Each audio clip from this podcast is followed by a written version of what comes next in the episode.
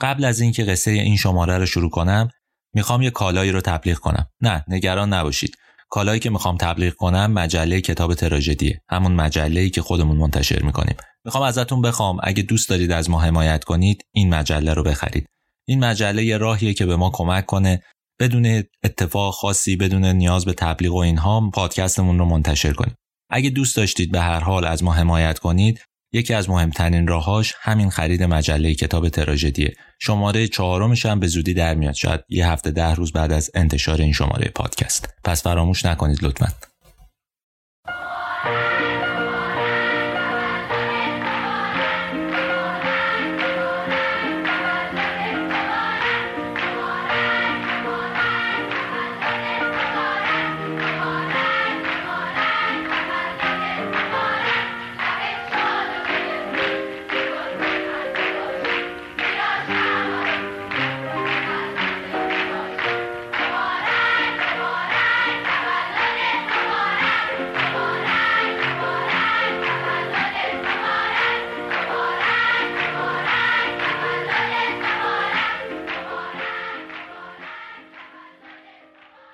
نه اشتباه نکنید. ما برای کسی جشن تولد نگرفتیم. اتفاقا اون چیزی که براش این آهنگ رو ساختن خیلی وقتی که از زندگی ما حذف شده. اما به هر حال این ترانه ربط داره به قصه ای که می‌خوام تعریف کنم. قصه این شماره ما درباره آدمیه که سال 1331 وقتی مصدق میره مشهد میره ملاقاتش و همین دیدار بعدها مایه دردسرش میشه. ادهی بعد از کودتای سال 32 میریزن تو خونش می‌خوام بکشنش و این آدم مجبور میشه که فرار کنه یه مدت زندگی مخفیانه داشته باشه و بعد که آبها از آسیاب افتاد برگرده سر خونه زندگیش. اگه اون روز این آدم رو به عنوان مصدقی میکشتن شاید ما یکی از مهمترین محصولات تولید داخل رو نداشتیم. چی نداشتیم؟ پیکان. نخندیدا پیکان یه زمانی مایه آبروی این مملکت بوده. ماجرای این شماره ما درباره برادرای خیامیه. من کریم نیکو نظر هستم. و این شماره 22 رادیو تراژدیه که توی اردیبهشت سال 1401 منتشر میشه. متن این شماره رو هم خانم فریده عنایتی نوشته. من می‌خوام این بار قصه زندگی برادرای خیامی رو بگم احمد و محمود کسایی که بنیانگذار ایران ناسیونال بودند و اولین صنعت خودروسازی خاورمیانه رو توی ایران را انداختند وقتی پیکان رو تولید کردند همه بهشون افتخار می‌کردند از شاه این مملکت تا مردم عادی اما داستان برادرای خیامی همش داستان رشد و توسعه نیست. با ماجرای مصادره ها هم تموم نمیشه. یه خورده قبلترش اتفاقی میفته که همه این کار و کاسبی به هم میپیچه. قصه اونها یه تراژدی خانوادگیه. تو این شماره بیشتر از همه روی احمد خیامی تمرکز کردیم تا محمود خیامی. دلیلش رو هم بعد از اینکه پادکست رو شنیدید متوجه میشید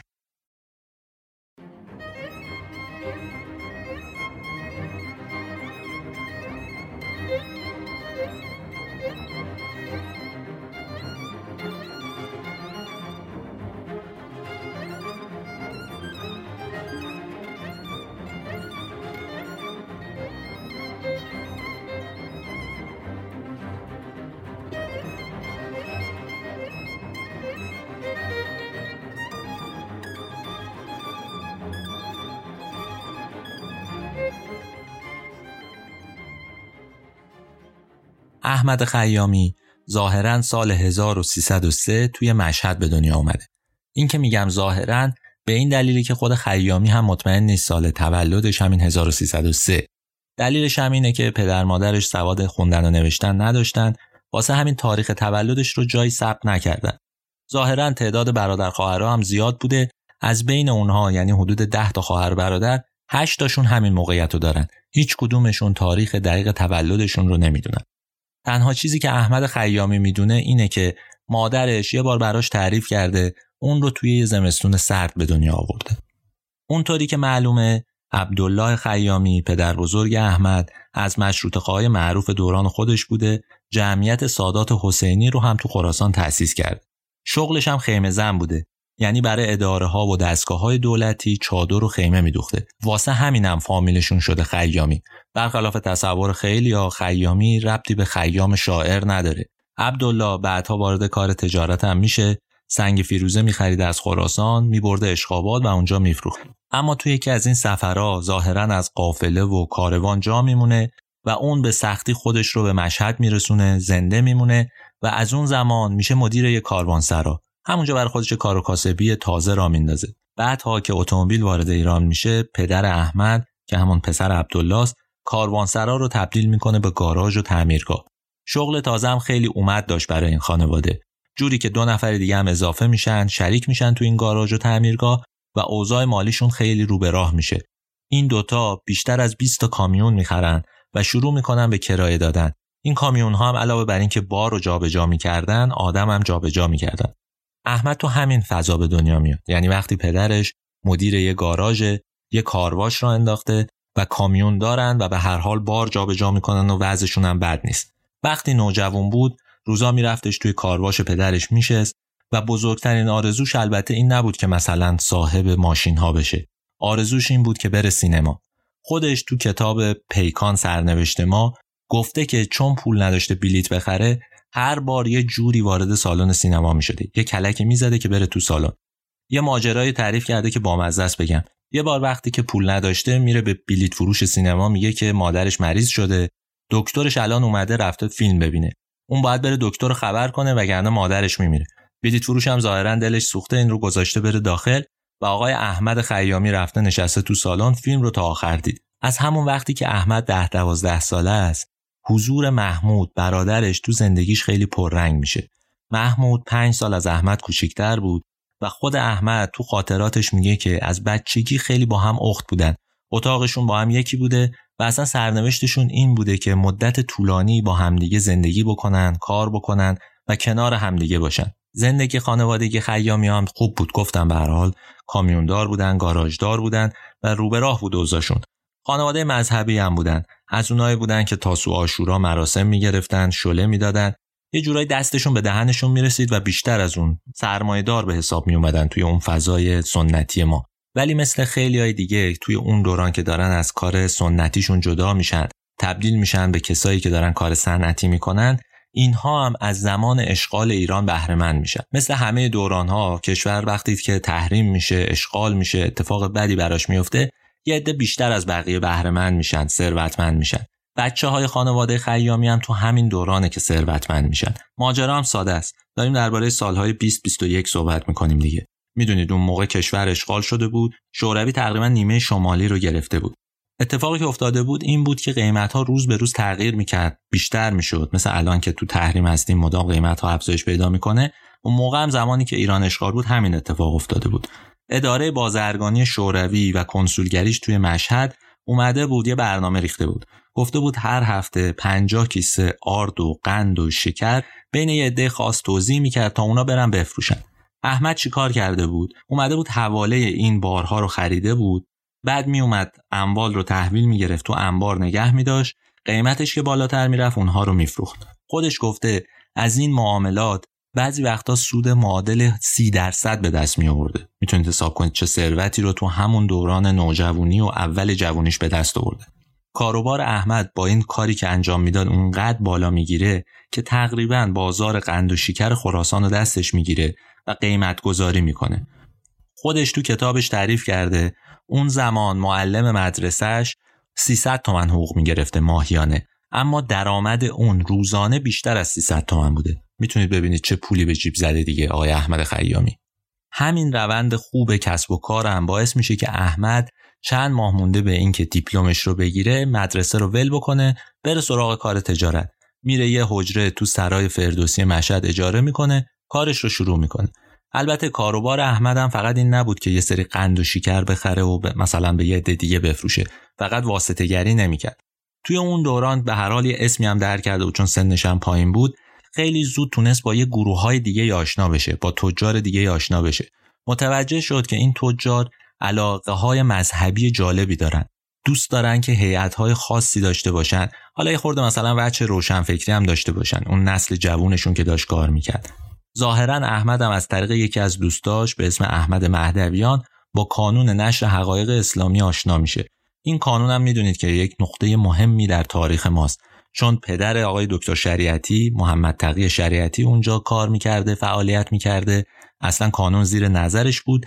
و اینها میشن عضو هیئت مؤسسی که این کانون رو گسترش میدن. تو تمام اون منطقه گسترشش میدن. درباره این کانون زیاد صحبت نکنیم بهتره دیگه.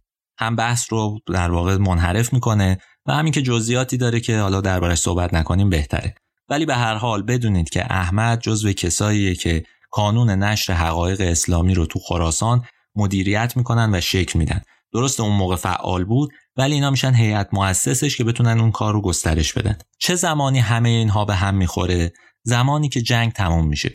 وقتی جنگ تموم میشه اشغالگرا از کشور میرن بیرون. قیمت ها آروم آروم افت می‌کنه ریزش پیدا می‌کنه و تجاری که وابسته بودن به این نوع از سرمایه داری و سرمایه گذاری دچار مشکل میشن. توی این ایام احمد تونسته بود از طریق همون کانون با یه سری از مشتری های تازه آشنا بشه با یه سری از بازرگان های جدید آشنا بشه. دو تا مشتری داشت تو تهران که خیلی باشون کار می‌کرد. اینا کسایی بودن که بعد از پایان اشغال کارشون کساد میشه و ورشکست میشن. همین باعث میشه که احمد هم دچار بحران بشه. یه دفعه بدهیاش بالا بره و اونقدر سخت بشه اوضاع که به قول خودش صورتش رو با سیلی سرخ نگه می داشت. اون به کسی چیزی البته نگفت نگفت که ورشکست شده نگفت که تجارتش به خاک سیاه نشسته و سعی کرد کار رو از آب و گل در بیاره. چی کار کرد؟ رفت خرمشهر و اونجا یه دونه دفتر را انداخت برای واردات و صادرات.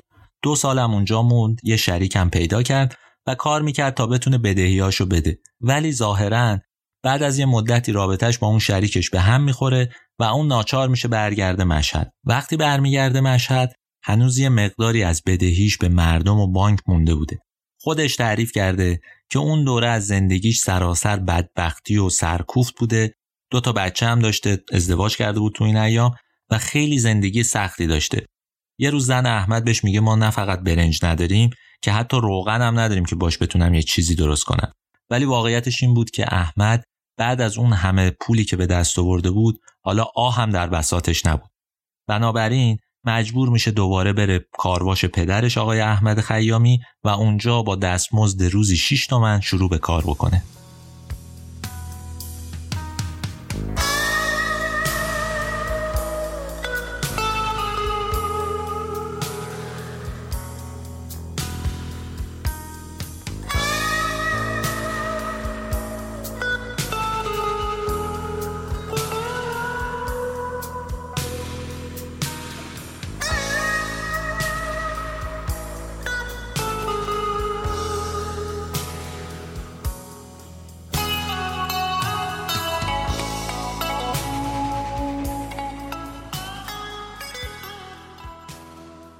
دیدید بعضی وقتا یه پولی دستتون میاد شما به عنوان یه آدمی که تو کار تجارت نیستید نمی‌دونید باهاش چی کار کنید. میرید علکی باش خرید می‌کنید و اینا. آدمی که تو کار بازار و تجارت خوب می‌دونه از این موقعیت چطور استفاده کنه. پاییز سال 28 همین موقعیت برای احمد پیش میاد. البته برای احمد و محمود. اصلا شروع همکاریشون هم از همونجاست. سال 28 هر کدوم از اینا 200 تومن پول جمع کرده بودن. و فکر می‌کردن که باشه کاری را بندازن. یه روز غروب دوتایی داشتن می‌رفتن که پارچه پالتویی بخرن. ظاهرا احمد به محمود میگه بیا این 400 تومن پولی که داریم و علکه حروم نکنیم. بریم روغن و گازوئیل بخریم اونو بیاریم تو بازار بفروشیم. دلیلش هم این بود که گازوئیل و روغن و نفت و اینجور چیزا خیلی تو بازار گسترده پخش نمی‌شد. می‌تونستن بخرن با قیمت بیشتری بفروشنش. همون کاری که در واقع دلال ها و کسایی که تو کار بازاران و اینا خوب بلدن. اونا هم رفتن همین کارو کردن. دو بشکه روغن خریدن یه بشکه گازوئیل خریدن و با همین شراکت کارشون رو شروع کردن. رفتن فروختن یه پول خوبی در آوردن و بعد از یه سال یعنی تکرار این کار توی یه سال باعث شد که حدود دو سه هزار تومن جمع کنن. همین سرمایه کم باعث شد که خیامی ها یعنی این دوتا برادر چند پله رشد کنند اون زمان دیگه کارواش مثل قدیم درآمد نداشت. باباشون هم پیر شده بود نمی‌تونست خیلی کار بکنه. اصولا تجهیزاتی که اونجا استفاده می‌شدم دیگه فرسوده شده بود. احمد و محمود تصمیم می‌گیرن بیان تهران یه سری تجهیزات بخرن برای گاراژی که داشتن. هم اتو سرویسی که اونجا بود هم کارواش. وسایل رو بعد از کی میخریدن؟ از حبیب ثابت پاسال. درباره آقای ثابت پاسال تو چند تا شمارمون حرف زدیم. واقعا شاید باید یه پادکست هم دربارش تولید کنیم. آدم جالبیه.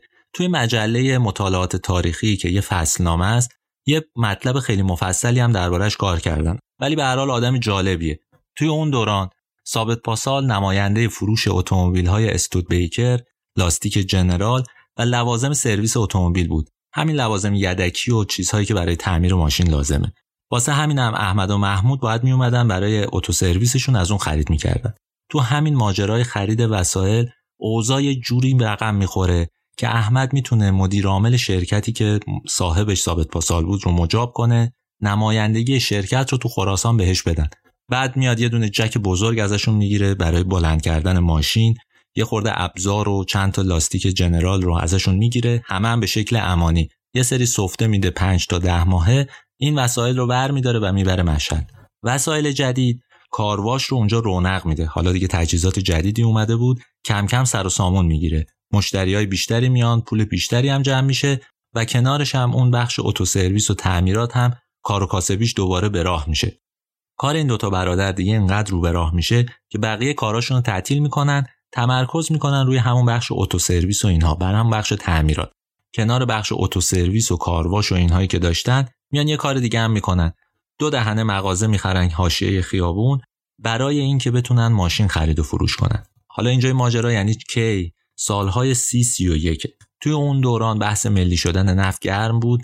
مهر سی و یک وقتی قرار میشه که مصدق بره مشهد احمد رو انتخاب می‌کنن که بره با مصدق دیدار کنه. هم بازاری ها هم مردم به هر حال توجه می‌کنن. هم جوون بود هم پرانگیزه بود هم کار و کاسبیش گرفته بود. به هر حال انتخاب میشه بره با مصدق دیدار بکنه. ظاهرا این دیدار اتفاق میفته البته دیدار خیلی مثلا پرشوری نیست. یعنی مصدق نیومده بود که احمد خیامی رو ببینه. ولی همین ملاقات اسمش رو سر زبونا میندازه دیگه. همه می‌فهمند که احمد خیامی یا در واقع خانواده خیامی یه جوری حامی مصدقن. بعد از اونم احمد دیگه درگیر کار سیاسی نمیشه. نه احمد نه محمود. سعی می‌کنن تو حاشیه باشن از سرمایه خودشون حفاظت کنن. ولی همون یه بارم بس بعضی وقتا. یه بار شما رو کنار یه چهره سیاسی ببینن دیگه انگ اون سیاسی بودن به شما میچسبه و دیگه نمی‌تونید ازش نجات پیدا بکنید واقعا. بعد کودتای سال 32 احمد هم همین مشکل رو پیدا می‌کنه. میریزن تو خونهش می‌خوان بگیرنش همه تجهیزات خونهش همه وسایلی که تو خونهش بود رو داغون می‌کنن. اصلا با قصد کشت اومده بودن. خود احمد که اون روز شانس آورده بود تو خونه نبود متوجه خطر میشه از شهر فرار می‌کنه میره حسین آباد نیشابور. اون آدما حمله می‌کنن اتو سرویس رو هم خراب می‌کنن. بعدم ظاهرا شهربانی دستور کلی میده برای اینکه اگه تو شهر دیدنش بگیرنش و اینها. بعد خبر به ژاندارمری ها می‌رسه. خلاصه احمد یه سری آشنا پیدا می‌کنه خودش رو نجات میده. این مسیر مشهد تا تهران رو طی می‌کنه قائمکی و مخفیانه و اینها. بعد از یه مدتی میاد تهران و همینجا ساکن میشه تا آبا از آسیاب بیفته. این که میگم آبا از آسیاب بیفتم نکته مهمیه. ظاهرا پرونده ای که برای احمد خیامی توی مشهد تشکیل شده بود و می‌خواستن حالش رو بگیرن بعدها ناپدید میشه. دیگه هیچ پرونده ای ازش باقی نمیمونه. پاک پاک میشه احمد. تهران اومدنم برای آقای احمد خیامی یه موقعیت تازه بود. یه پنجره جدیدی رو باز می‌کنه. باعث میشه که بتونه کار جدیدی رو شروع کنه. تو همون ایامی که تو تهران اومده و دیگه داره فکر می‌کنه که برگرده مشهد ماجرا تموم شده و اینها اتفاقی یه روز تو خیابون سعدی جلوی ویترین یه نمایشگاه بزرگ ماشین میخکوب میشه.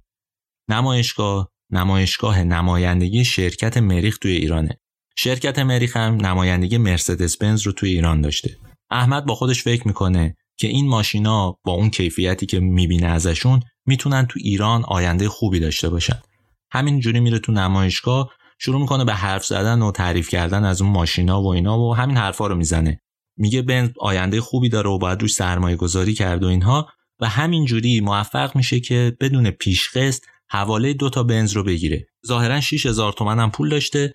همینها رو میده و اون دوتا ماشین رو ور میداره. صاحب شرکت مریخ دو نفرن برادرای سوداور این دو نفرم با احمد صحبت می‌کنن. احمد موفق میشه توی همین معاشرت کوتاهی که با اینا داره و این خریدی که کرده رأی سوداورا رو بزنه برای اینکه قرارداد نمایندگی خراسان رو براش بنویسند. البته وقتی اینا رو داریم میگیم فکر نکنید که مثلا بنز یه ماشینی بوده که اون موقع آدمهای پولدار و خلاصه همه داشتن. اون زمان فقط 20 تا ماشین بنز وارد ایران شده بود. چهار تاشو سوداورا از خرمشهر آورده بودن تهران. فقط هم دو تاش فروش رفته بود. این دوتا کدوم بود؟ همونایی که احمد خیامی خریده بود. بقیهش همه تو گمرک خرمشهر مونده بود. احمد دوتا بنزی رو که خریده با خودش برمیداره می‌بره مشهد و از اینجاست که زندگی روی خوب خودش رو به احمد و خانواده خیامی نشون میده. چیکار می‌کنه احمد؟ موفق میشه دو تا بنزی رو که از سوداورا خریده بود بفروشه. در واقع شرکت مریخ راهگشای زندگی اونا میشه. بعد از یه مدتی هم این کار رو مدام ادامه میده. یعنی از نمایندگی مریخ ماشین می‌خرید میورد تو مشهد میفروخت. بعد از اینکه این کار رونق می‌گیره چیکار می‌کنه؟ میاد نمایندگی شرکت جیپ تو خراسان رو هم می‌گیره. چون خراسان منطقه‌ای بوده که پر از کشاورزی بوده و زمین‌های کشاورزی بوده جیپ ماشینی بوده که به درد آدم‌هایی که اونجا کار می‌کردن میخورده. بازار جیپ خوب بوده بازار آقای احمد خیامی هم اونجا خوب میشه می‌تونه کلی ماشینش رو بفروشه و همین وضعش رو بهتر می‌کنه. تو همین ایامه که احمد و محمود با همدیگه میان شرکت تضامنی برادران خیامی رو تأسیس می‌کنن. کجا؟ توی مشهد. بعدم فکر می‌کنن که خب مشهد برای ما کوچیکه. اصل ماجرا مثل همه دورانها توی ایران تهرانه پایتخت. تصمیم می‌گیرن که بیان تهران. اولم احمد میاد تهران میره یه حجره تو پاساژ صفا تو کوچه نازم العتبا اجاره می‌کنه. در واقع یه ایده احمد داره تو این دوران. میگه که خب من نمایندگی بنز رو گرفتم بردم خراسان. حالا نمایندگی جیپ رو هم می‌گیرم میارم توی تهران.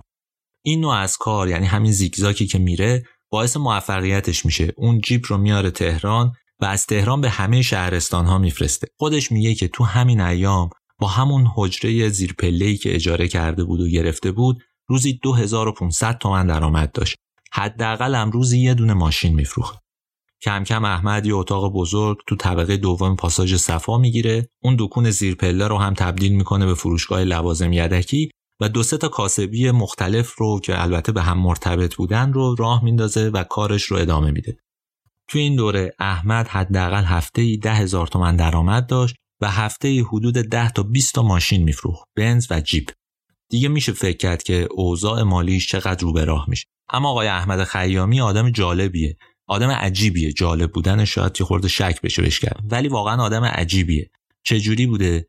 میگن اون زمان وقتی میدیدیش لباسای مندرس تنش بود کفشش سوراخ بود. هر روز 5 6 کیلومتر راه پیاده می‌رفت از خونه تا محل کارش و خیلی ها بهش می‌گفتن که خسیسه. الان یه ماجرایی هم براتون تعریف می‌کنم که جالب شنیدنش. البته قصه مربوط به دوره بعد میشه ها. وقتی که آقای خیامی خیلی خیلی پولدارتر هم شده. ولی به هر حال برای اینکه بدونید چه جور آدمیه میشه از همین قصه فهمید یه چیزایی رو.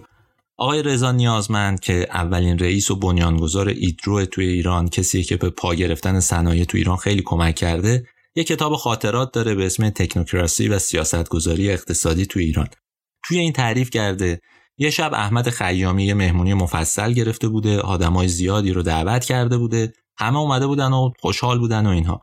وسط مهمونی زن خیامی میره پیش نیازمند میکشتش کنار میگه من یه خواهشی دارم از شما آقای نیازمند. من خیلی وقت از خیامی خواهش می‌کنم یه دست مبل برای خونه بخره تا من آبروم جلو مهمونام نره. اما خیامی نمی‌خره به جاش میره هی ماشین و دستگاه می‌خره و اینجور چیزا. این آدم با اینکه این همه ثروت داره حاضر نیست برای خونش وسیله بخره. نکتهش همینجاست اون صفت خصیص رو که درباره خیامی توی اون دوران به کار میبردن مربوط به همین کارهاش توی زندگی شخصیشه. اون همه وقتش رو همه سرمایش رو صرف کاری که دوست داشت می‌کرد نه صرف زندگی شخصیش.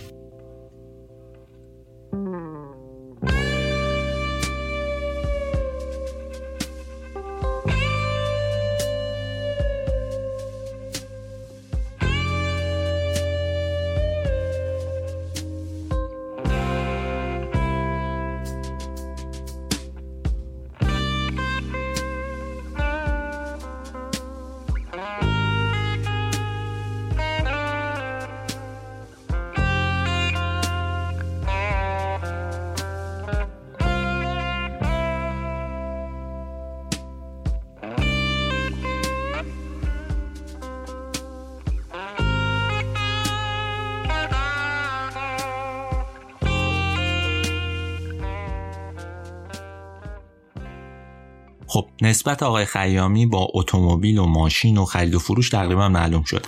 همینجوری خطی نگاه کنیم متوجه میشیم که خب گاراژدار بود کارواش داشت لوازم یدکی میفروخت تعمیرگاه داشت بعدم وارد کار معامله اتومبیل و اینها شده بود. به نظر می‌رسه که الان مثلا ما باید قصه پیکان رو کامل توضیح بدیم. ولی قبل از اینکه قصه پیکان رو بگم باید بگم که توی اون سالها احمد درگیری یه کار دیگه میشه که البته مرتبط با ماشینه. همون سالا یعنی ما داریم درباره دهه سی صحبت می‌کنیم دیگه. 20 دستگاه اتوبوس دیزلی رو که شرکت مریخ تازه وارد کرده بود و می‌خره. این اتوبوس ها به شاسی بی دماغ معروف بودن. وقتی هم میگیم اتوبوس میخریدن این رو بدونید که اینها رو با شاسی می آوردن یعنی بدنه نداشتن. این شاسی های بی دماغ هم ماشین های مشهوری دیگه. ما جلوی ماشین هیچی وجود نداشت. مریخ این اتوبوس ها رو به سفارش شرکت مسافربری تسسه وارد کرده بود. اینا رو آورده بود تا این شرکت بتونه کارش رو را بندازه. ولی همه این شاسی ها تو گمرک خرمشهر مونده بود. دیگه بعد از مدت زیادی که اونجا نگهداری شده بود نزدیک بود زنگ بزنن. شرکت تسسه اونا رو تحویل نمی‌گرفت. مریخ هم نمی‌تونست اونا رو به جای دیگه بفروشه. سوداور مدیر شرکت مریخ وقتی دید گیر کرده اومد به احمد خیامی پیشنهاد داد. گفت تو بیا این شاسی ها رو بخر. اما در ازاش مزایایی دریافت کن. مزایاش چی بود؟ اینکه شرکت مریخ هر چی شاسی بنز وارد می‌کنه شاسی اتوبوس البته وارد می‌کنه رو انحصاری به احمد میده. بعدم به کارخونه نامه می‌نویسن میگن این اتوبوس ها رو به قیمت صادراتی بدون هیچ گونه حق نمایندگی میدن به خیامی. در واقع یه معامله می‌کنن که به نفع خیامی میشه. خیامی هر کدوم از این شاسی ها رو به قیمت 2500 تومن می‌خره. ولی این قرارداد براش یه جوری بود. راستش احمد خیامی اهل معامله مثلا مکتوب و اینها نبود. می‌کرد این کارها ولی اعتماد نداشت. میگفتش که این نوع قراردادها قابل اعتماد و قابل اطمینان نیست. تو فرهنگ بازاری ما ما به چیزای دیگه توجه می‌کنیم. اگه قول مردونه بدی من پاتم. پات وای میستم کارو انجام میدم. ظاهرا سوداورم می‌بینه که خب این بابا رو کاغذ اینا رو امضا کرده ولی چیز دیگه ای می‌خواد. قبول می‌کنه و یه قول مردونه به همدیگه میدن. و کار تموم میشه. آقای خیامی چیکار می‌کنه؟ پنج تا از این شاسی ها رو که تو خرمشهر بود و میاره بیرون براشون اتاق موقت برای حفاظت راننده می‌سازه اتوبوس ها رو میارن تهران. سه تا اتوبوس رو میده به کارخونه تیرگان که کارش ساخت اتاق اتوبوس بود با ستونای چوبی و روپوش ورقه آهن بود. اینا رو آماده می‌کرد. اونا رو میاره اینجا تجهیز می‌کنه. دو تا میده محمود که محمود بره این کارا رو براش انجام بده. بعد که پنج تا اتوبوس آماده میشه هر کدوم رو به یه راننده میفروشه. این اتوبوس ها اینقدر خوب بودن که بعد از یک ماه کلی مشتری میاد سراغشون که آقا به ما هم ماشین بنز بفروشید. اینجوریه که 15 دستگاه اتوبوس بعدی رو تو یکی دو ماه با قیمت خیلی بیشتر میفروشن و احمد سفارش سی تا دیگه میده. یعنی سی تا شاسی دیگه می‌خره. همین نشون میده که بازار چقدر برای آقای خیامی خوب شده دیگه. خودش گفته توی این دوران 100 هزار تومن درآمد داشته ماهیانه 100 هزار تومن. ولی برای اینکه بدونید از این میزان چقدر صرف زندگی شخصیش می‌شده یه عدد رقم بدم. اون زمان که آقای خیامی تو مشهد بود خرج زندگیش روزانه برای خانواده 6 تومن بود. روزی 6 تومن. وقتی توی تهران ماهیانه حدود 100 هزار تومن درآمد داشت خرج خانوادهش روزی 10 تومن بود. یعنی اگه حساب کنید در یک ماه 300 تومن خرج خانوادهش می‌کرده و بقیه پول برمیگشته تو کار و کاسبی.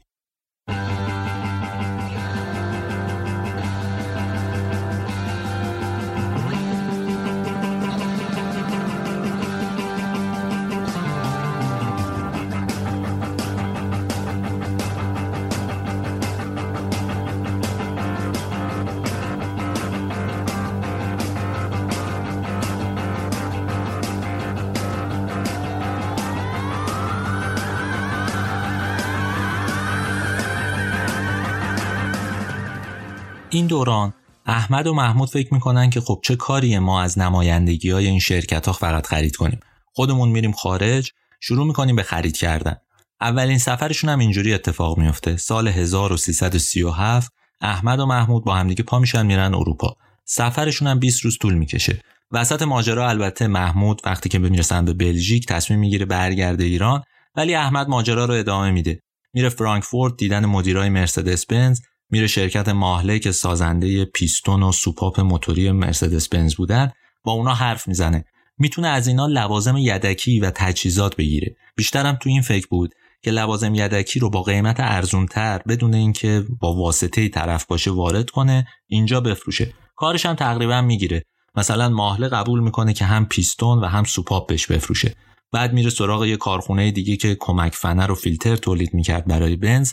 با اونا حرف می‌زنه از اونا هم یه سری خرید می‌کنه. یه کاری که می‌کرد حالا اینم جالبه که بدونید احمد از اون روحیه ایرانی بودن خوب استفاده می‌کرد. سراغ هر کدوم از این شرکت ها می‌رفت با مدیر هر کدوم از این شرکت ها که حرف می‌زد بهشون کلی کادو و هدیه و اینا می‌داد. فرش می‌داد خاویار می‌داد پسته می‌داد. اینا کم کم رأیشون زده می‌شد. یعنی توی معاشرت با این آدم کم کم رام می‌شدن آروم می‌شدن. و با این آدم معامله می‌کردن. ضمن که خب پیشنهاد بدی هم بهشون نمی‌داد. نرخی که ازشون می‌خرید نرخ معقولی بود. فقط ماجرا این بود که این نرخ نسبت به نرخی که کالا توی ایران فروش می‌رفت تر بود. سود مستقیم به خود آقای خیامی می‌رسید. به هر حال این رو باید بدونیم که آقای خیامی موفق میشه تو این سفرش به اروپا کلی جنس تازه بخره به کلی از شرکت های ماشین سازی سر بزنه کار اونها رو ببینه مثلا بره کل روند تولید بنز رو ببینه. میگن حتی یادداشت می‌کرده که ببینه چه قطعاتی استفاده میشه کدوم یکی از این قطعه رو میشه تو ایران ساخت همه اینها رو یادداشت برمیداشته و بعد برمیگرده ایران. توی این سفر البته یه کار دیگه هم کرده. ظاهرا یه عالمه شاسی اتوبوس سفارش داده بوده خط تولید ساخت و منتاج اتوبوس و کامیون و اینها رو هم دیده بود و فکر می‌کرد که می‌تونه تو ایران این مسیر رو را بندازه. با این خریدایی که انجام داده بودن یه رشد دیگه می‌کنن خیامی ها این دفعه حتی برادرای سوداور هم میان سراغشون. راه رو بهشون نشون میده. میگه ببین اگر تو اینجوری خرید بکنی بهتر از اینه که از خود کمپانی بنز فقط خرید کنی. بعد از اینکه از اروپا برمیگردن دیگه اون دفتر کار تو پاساژ صفا هم جوابگو نیست. واسه همین احمد یه مغازه بزرگتر تو خیابون اکباتان می‌گیره که البته این مغازه ظاهرا واسه وارد کننده خودرو بوده. اونجا رو تجهیز می‌کنن و دفتر کار احمد و محمود میشه. البته محمود خیلی دوست داشت بره مشهد کار کنه ولی به هر حال توی این دوره کنار احمد بود. احمد هم دوباره برمیگرده آلمان. این بار میره سراغ کارخونه لاستیک سازی فولدا نمایندگی باتری دلتا کارخونه تریلی سازی بلوم هارت و همه اینها رو راضی می‌کنه که نمایندگی خودشون رو توی ایران بهش بدن. اینا همون سالایی که معروف به دوره طلایی نمایندگی توی ایران. تاجرا و سرمایه‌دارای ایرانی می‌رفتن اروپا و کشورهای دیگه آمریکا و اینها. نمایندگی کالاها رو می‌گرفتن و توی ایران می‌شدن توضیح کننده انحصاری اونها. همین کار رو آقای خیامی هم می‌کنه. توی این ایام باید یه یادآوری هم بکنم که فقط بدونید ماجرا چیه. اونا خودشون نمایندگی یه سری شرکت ها رو داشتن یه سری کالاها رو داشتن خرید می‌کردن مستقیم وارد می‌کردن ولی در این حال هنوز هم از شرکت مری خرید می‌کردن. هرچی کامیون مرسدس و سواری دیزلی و اتوبوس و شاسی اینا وارد می‌شد میخریدن و اینجا تجهیز می‌کردن. همین دوران بود که آقای احمد خیامی فکر کرد می‌تونه به آرزوی همیشگیش برسه. یعنی چیکار کنه؟ اتوبوس رو در داخل تولید کنه. واسه این کارم نشست منتظر کسی. اومد یه قطعه زمین خرید تو جاده مخصوص کرج به قیمت متر یه تومن. وسایل ساخت و اتاق اتوبوس رو همونجا نصب کرد. و اونجا رو راه انداخت. این سالن بعدها معروف شد به سالن شاپرکی میگن شبیه پروانه بود. کارگرای قدیمی ایران ناسیونال حتما این سالن یادشونه. برای این کارم شروع کردن شاسیایی که میخریدن و میآوردن اونجا اتاقک میساختن و شروع می‌کردن به فروختن اونها. البته این کار عجیبی نبوده گفتم تو تهران کسایی بودن که اتاق اتوبوس میساختن. ولی خب این کارو خیامی ها برای خودشون داشتن دیگه انجام می‌دادن. دیگه لازم نبود به کسی دیگه ای پول بدن. توی همین روزاست که اون زمین رو خریدن کارخونه اتاقسازی اتوبوس رو راه انداختن و اینها میرن یه شرکت سهامی هم ثبت می‌کنن. شرکت سهامی کارخانجات صنعتی ایران ناسیونال. احمد تو خاطراتش تعریف کرده 50 درصد شرکت به اسم خودشه 49 درصد به اسم محمود بوده که البته واسه تأسیس کارخونه هیچ کاری نکرده بود. یه درصد هم میدم به پدرشون.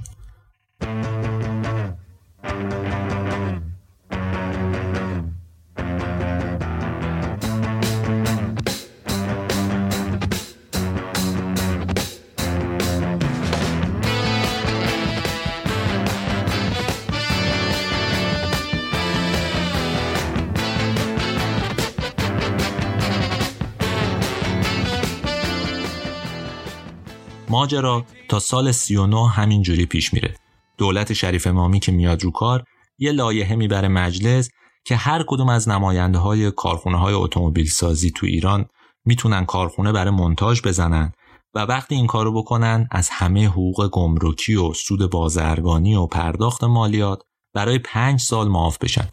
خب این یه امتیاز مثبت بود چون که می اومدن همین کارهای ساده ای که داشتن تو ایران می‌کردن رو رسمی می‌کردن عوضش از پرداخت مالیات و گمرک و اینها نجات پیدا می‌کردن. تقریبا خیلی از نمایندگی هایی که اون موقع فعال بودن اومدن اجازه مونتاژ رو گرفتن. ولی عملا دو تا از اینا شروع کردن کار کردن. مثلا شرکت مریخ توی اون زمان اومد و اجازه مونتاژ اتوبوس رو گرفت و اومد که مثلا کارخونه رو را بندازه. ولی موفق نشد حتی با کمک مرسدس هم یه دونه از این اتوبوس ها رو مثلا راه بندازه و تجهیز کنه و وارد بازار کنه. احمد راستش مخالف مونتاژ بود. می‌گفت میشه به جای مونتاژ قطعه ها رو داخل ایران ساخت. حداقل بخشی از این قطعه ها رو می‌تونیم ما در داخل بسازیم و برای همین وابسته نباشیم به اینکه از خارجی ها خرید کنیم یا با اونا قراردادهای عجیب و غریب ببندیم. برای همینم شروع کرد به پیگیری. احمد خیامی تو همون کتابش پیکان سرنوشت ما تعریف کرده که تا بخواد مجوز ساخت اتوبوس رو بگیره مجبور شده کلی بره و بیاد و اینا. آخرم یه نامه تون به وزیر اقتصاد بنویسه تا مجوز کار رو بگیره. یعنی بتونه اجازه ساخت اتوبوس در داخل رو براش صادر بکنن و دریافت بکنه این اجازه رو. احمد خیامی مدعی بود که این اتوبوس اتوبوسی خودش حاضر بسازه 100 درصد با اتوبوس‌های کشورهای دیگه رقابت می‌کنه. بعدم اینکه این کارخونه قابلیت اینو داره که در داخل ما به خودکفایی برسیم. حالا تو این وضعیت یه یادآوری بکنم. گفتم شرکت مریخ اجازه مونتاژ بدون پرداخت حقوق گمرکی و سود بازرگانی و اینا رو گرفته بود. دو دستگاه کامل مونتاژ CKD هم آورده بود. کارش هم این بود که این قطعه های نیمه سوار شده رو می آوردن همه رو سرهم می‌کردن و وارد بازار می‌کردن. ولی هنوز موفق نشده بودن که یه اتوبوس کامل درست کنند. اینجای ماجرا خیلی مهمه. چون احمد خیامی و سوداور مدت ها بود که دیگه داشتن با هم کار می‌کردن. ولی سر همین قصه با همدیگه میونشون شکراب میشه. ظاهرا همون شبی که احمد اجازه ساخت اتوبوس رو می‌گیره با سوداور تو بار هتل ونک نشسته بودن. سوداور میگه فکر می‌کنی می‌تونی اتوبوسی مثل مثلا اتوبوس کارخونه مانهایم بسازی؟ خیامی هم میگه 100 درصد من هیچ مشکلی ندارم. بعد سوداور بهش میگه که تو حتی ماهی یه دونه هم نمی‌تونی بسازی. تو اگه تونستی ماهی یک دو تا از اینا هم بسازی منم دو تا مرسدس کوپه 300 بهت میدم. قیامی میگه که این حرفا چیه بابا؟ من حتی می‌تونم روزی یه دونه ماشین بسازم. اگه نتونستم دوتا دستم رو قطع می‌کنم. سوداور می‌خواسته خیامی رو ضایع بکنه دیگه. میگه خب شاسی ماشینا رو چه کار می‌کنی؟ قیامی میگه خب شاسی ها رو از شرکت شما می‌گیرم دیگه. شما هم مرسدس می‌گیرین من اینا رو می‌گیرم. بعدم حالا اینا شروع می‌کنن به حرف زدن سر فاکتورا و خرجای قبلی و اینها. وسط همه این کلکلا و دعواهایی که سر خرید و فروش های قبلی بوده و نمی‌دونم سر اینکه آیا اتوبوس را میندازی و اینها یه دفعه خیامی برمیگرده به سوداور میگه که اگه با قیمتی که من میگم موافقت نکنی خودم مستقیم میرم از بنز می‌خرم. همون شاسی ها رو میگه. دیگه هم به هیچ پولی گیره تو نمیاد سوداورم عصبانی میشه میگه اینا دیگه غلط زیادیه. از فردا دستور میدم جلوی همه کاراتو بگیرن. دیگه هم نتونی شاسی وارد کنی. خیامی البته فکر اینجای ماجرا رو کرده بود. قبلتر کلی شاسی و لوازم یدکی و اینها خریده بود تو انبار گذاشته بود. ولی به هر حال این روند نمی‌تونست متوقف بشه دیگه. کارخونه فقط 5 تا تولید نمی‌کنه که بعد جمع بشه. باید این مسیر درست می‌شد. خب خیامی آدم باهوشی بود. تو همون ایامی که هی می‌رفت اروپا اینا رفته بود یه دفتری هم توی اشتوتگارت را انداخته بود. اون تماس می‌گیره با اشتوتگارت میگه که ماجرا رو پیگیری کنین من می‌خوام بیام و با مدیر عامل بنز صحبت کنم.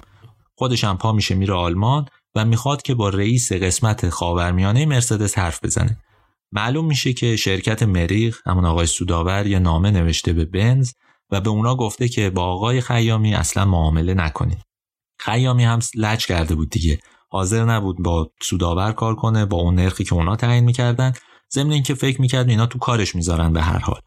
ولی به هر حال مرسدس هم راضی نمی‌شد به این راحتی ها با اون حرف بزنه. احمد خیامی رو ظاهرا اون دوران خیلی تحویل نمی‌گیرن. خیامی هم بعد از ده هفته می‌بینه که کارش به جایی نمی‌رسه یه نامه به محمود می‌نویسه. میگه من اینجا مثل یه یهودی سرگردانم آواره آوارم. اما یه چیز دیگه هم میگه. میگه تو این مدت من رفتم با کارخونه ماگیروس دویتس حرف زدم. قرار شده اونا نمایندگی شرکتشون رو تو کل خاورمیانه به من بدن. این خبر میپیچه و به گوش مدیرای مرسدس می‌رسه. دو سه روز بعد از اونه که مدیر صادرات خاورمیانه مرسدس بنز با احمد تماس می‌گیره بهش میگه خب بیا حرف بزنیم حالا شاید به یه قراردادی هم رسیدیم. میگه چرا باید این کارو بکنم میگه ما نمی‌خوایم شما با کارخونه دویتس کار کنی. احمد که می‌بینه شرکت بنز مشتاقه میشینه پای میز مذاکره سه شرط مهم می‌ذاره. بنز هم همه رو قبول می‌کنه. سه شرط چیه؟ میگه که کارخونه بنز همه کمک های فنی رو برای ساخت 100 درصد قطعه های اتوبوس تو ایران به ایران ناسیونال بده.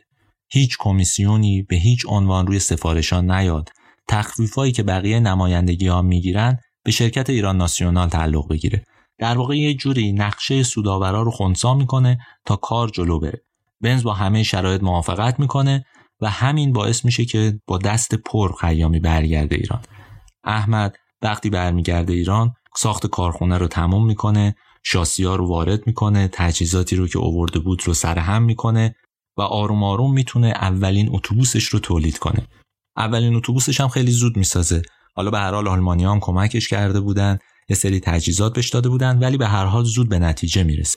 اولین اتوبوس آزمایشی که از کارخونه در اومد و با سه تن کیسه شن میفرسته مشهد. دلیلش چی بود؟ اون زمان می‌گفتن اتاقای فلزی اتوبوسا برای جاده های ایران مناسب نیست. چون جاده ها خیلی خاکی بودن و اینها می‌گفتن اینا میشکنه ایمنی نداره و خلاصه خطرناکه برای همه. ولی احمد خیامی سه تن کیسه شن رو می‌ذاره توی اتوبوس اونا رو میفرسته مشهد و اتوبوس به سلامت می‌رسه. همینم باعث میشه که اتوبوسایی که کارخونه ایران ناسیونال را انداخته بود بگیره و معلوم بشه که در داخل هم میشه کالایی تولید کرد.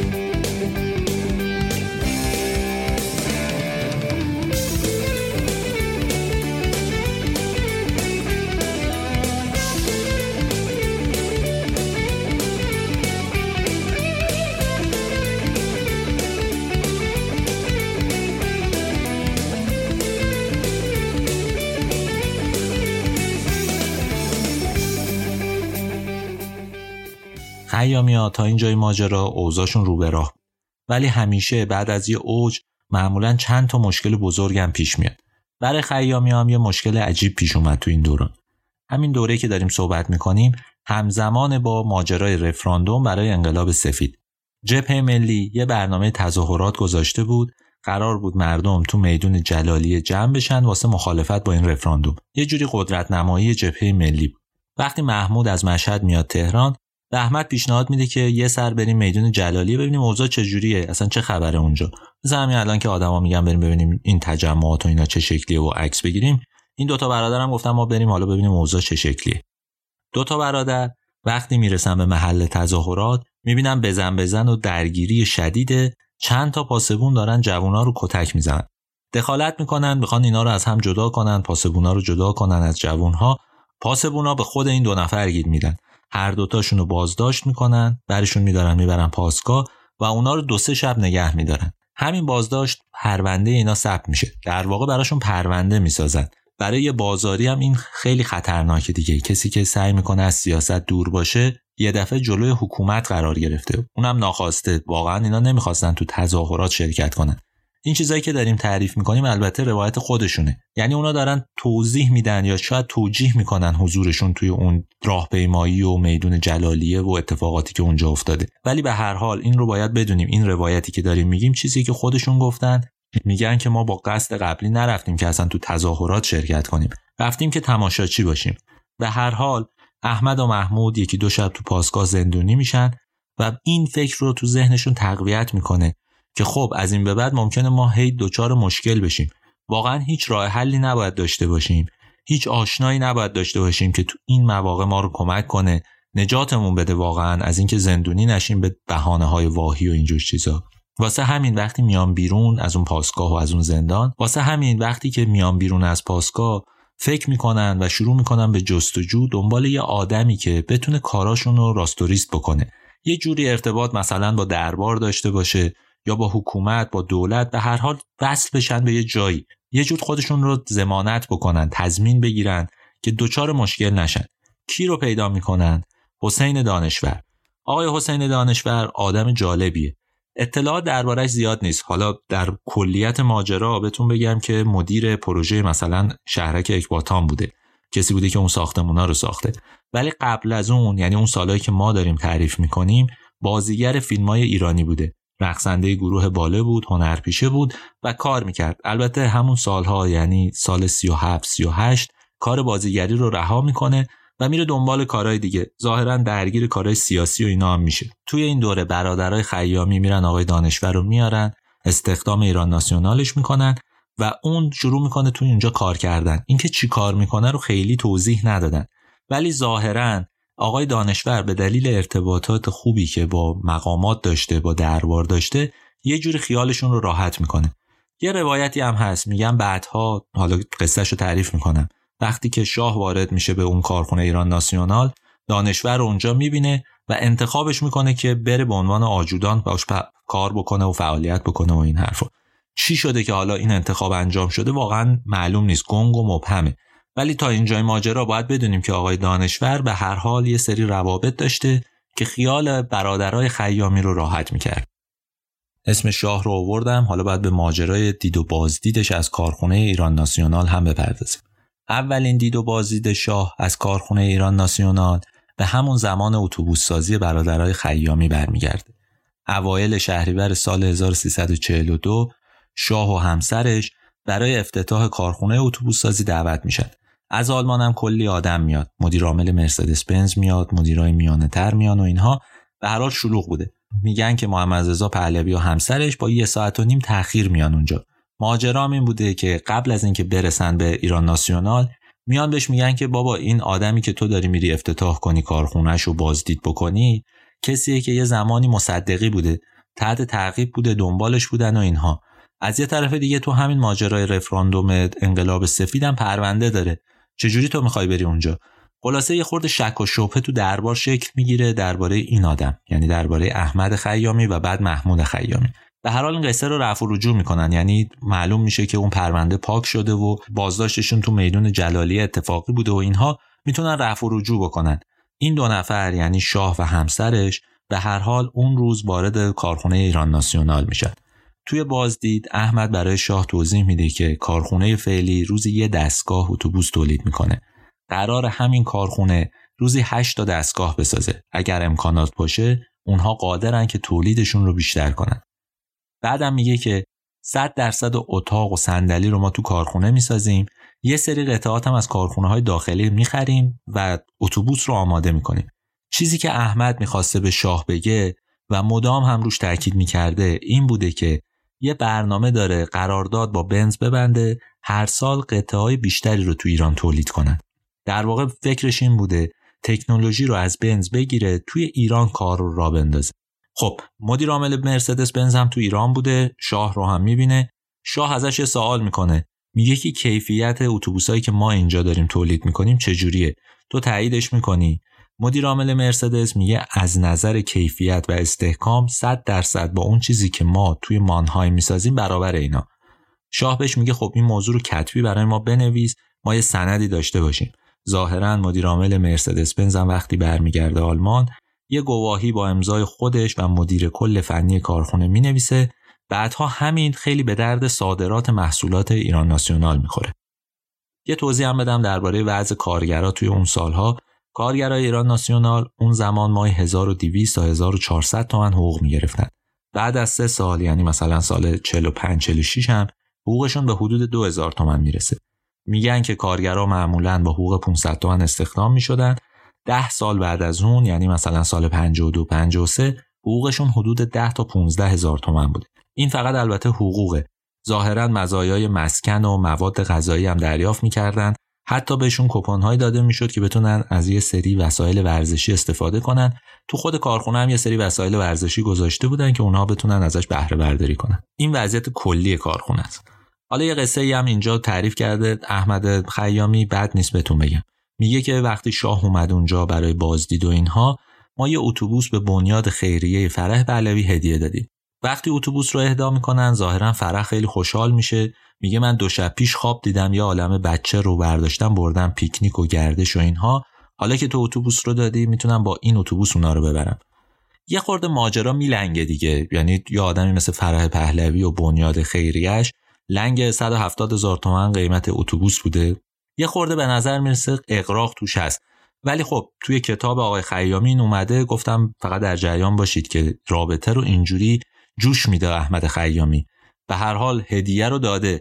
اینکه حالا مثلا فرای پهلوی چی بهش گفته رو میشه درباره شک و شبهه داشت. ولی اون هدیهش رو داده. همون کاری که گفتم مثلا با پسته و خاویار و فرش و اینها با خارجی ها می‌کرد با مقامات داخلم از این کارا می‌کرد به هر حال. یه نکته دیگه هم بگم درباره کارخونه ایران ناسیونال و اتوبوسایی که میساختن. شاید بد نباشه. اونم اینه که آدمایی که می اومدن ایران مهمانهای خارجی که برای دربار می اومدن یا برای دولت می اومدن همیشه از این کارخونه بازدید می‌کردن. مثلا میگن پرنس فیلیپ رئیس جمهور رومانی صدر اعظم آلمان غربی ولیعهد اسپانیا نخست وزیر ژاپن پادشاه مالزی رئیس جمهور چکسلواکی پادشاه هلند نخست وزیر شوروی اینها کسایی بودن که اومدن ایران همشون رفتن و از ایران ناسیونال دیدن کردن. همین دید و بازدیدا باعث قراردادهای تازه می‌شد باعث می‌شد که صادرات توی اون کارخونه رونق بگیره و به هر حال به تجارت برادرای خیامی کمک کنه. با اینکه اتوبوس سازی و مینیبوس سازی درآمد خوبی نصیب برادر خیامی می‌کرد اما اونا دنبال یه ایده دیگه هم بودن. می‌خواستن خودروی سواری بسازن. مشهوره که اونا روز 16 ساعت کار می‌کردن تا بتونن سفارشهایی رو که گرفتن و به موقع تحویل بدن. کارم بین احمد و محمود تقسیم شده بود. ولی این فکر که ما بیایم ماشین سواری تولید بکنیم از ذهنشون خارج نمی‌شد. ماجرای ساخت خودروی سواری هم برمیگرده به یه نمایشگاهی تو شیراز. نمایشگاه صنعتی شیراز وسط های پاییز 1344 برگزار میشه. قرار بود سران همه کشورهای عربی بیان برای بازدید از این نمایشگاه. یه جور ایران خودش رو نشون بده به اونها. توی این نمایشگاه خیامی های قرفه داشتن که اتوبوس و مینیبوسشون رو گذاشته بودن. کسایی که میان برای بازدید ببینن. وقتی نمایشگاه افتتاح میشه شاه هم برای بازدید میاد و برای سران کشورهای عرب اون شیوخ عرب توضیح میده که ما اینا رو تولید می‌کنیم و اینا. به خیامی میگه که حیف نمی‌تونیم تو ایران ماشین سواری بسازیم. باید یه کاری کنیم. چند تا کارخونه منتاج سواری تو ایران راه بیفته. خیامی میگه خب چرا نمی‌تونیم بسازیم؟ ما می‌تونیم این کار رو انجام بدیم. شاه میگه که وقتی داشته با مدیرعامل جنرال موتورز حرف می‌زده با رئیس هیئت مدیره مرسدس بنز هم حرف زده اونا گفتن ساخت هیچ قطعه ای از ماشین سواری به سود ایران نیست. شما فقط می‌تونید منتاج کنید. بهتر اینا رو از خارج بگیرید همینجا سوار کنید و بفروشید. خیامی گفتم براتون فکر و ذکرش این بود که بتونه یه خودروی سواری تولید کنه. اون به شاه میگه که اینا همه اشتباه می‌کنن. من می‌تونم تو دو سال یه ماشین سواری مناسب برای ایرانیا بسازم که 35 تا 40 درصد قطعهاشم خودمون تولید کنیم. به هر حال یه اتفاق بزرگی ها. لوازم ماشین رو تولید بخوای بکنی شما باید فکر کنی به تولید یه سری کارخونه ساخت یه سری کارخونه که اینا بتونن به شکل زنجیره‌ای به شما خدمات بدن. ولی به هر حال این ایده بوده که آقای خیامی تو سرش بوده به شاه هم میگه و ظاهرا رضایت شاه رو هم می‌گیره. فردای همون روز وزارت اقتصادی نامه‌ای با امضای علی نقی آلیخانی وزیر اقتصاد میفرسته دفتر اکباتان که توش نوشته شده بود کارخانجات صنعتی ایران ناسیونال اجازه داره هر نوع خودرو اهم از سواری، باری، تراکتور رو به هر تعدادی که صلاح می‌دونه با همون شرایط میزان درصد تولید قطعات داخلی تولید بکنه و بفروشه. یه مجوزی بود برای اینکه بتونه خودروی سواری رو بسازه.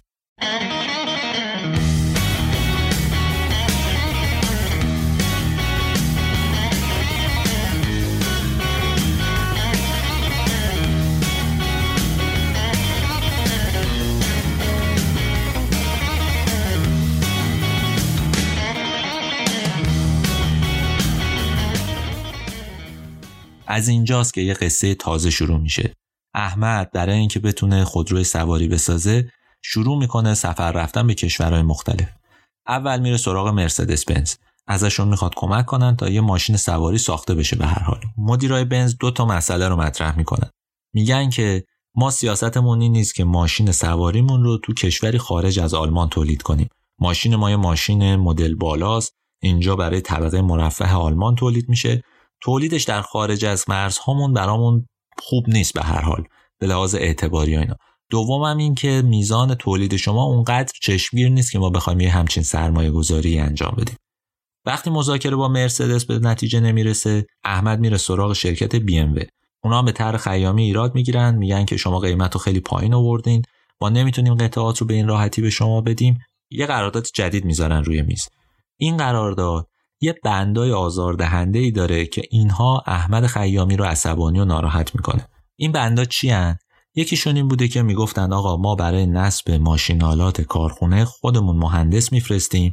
همون مهندس هم میشه سرپرست بخش. اونا برای اینکه کیفیت کار پایین نیاد می‌گفتن باید خودمون نظارت کامل داشته باشیم. ولی اینجا مشکل نبود. مشکل بند بعدی بود. اونا می‌گفتن این متخصصایی که میان توی ایران کار می‌کنن علاوه بر حقوقشون باید 45 درصد اضافه هم دریافت کنن. چی بود این؟ حق توحش بود. اونا می‌گفتن برای خدمت توی کشور جهان سومی نیروهای ما باید یه پول بیشتری بگیرن. ماجرا به حق توحش که می‌رسه خیامی قاطی می‌کنه میگه کشور ما از شما متمدن تره ما این همه آدم درست حسابی داریم. شما آدمای وحشی هستید که تو جنگ جهانی دوم این همه جنایت کردید.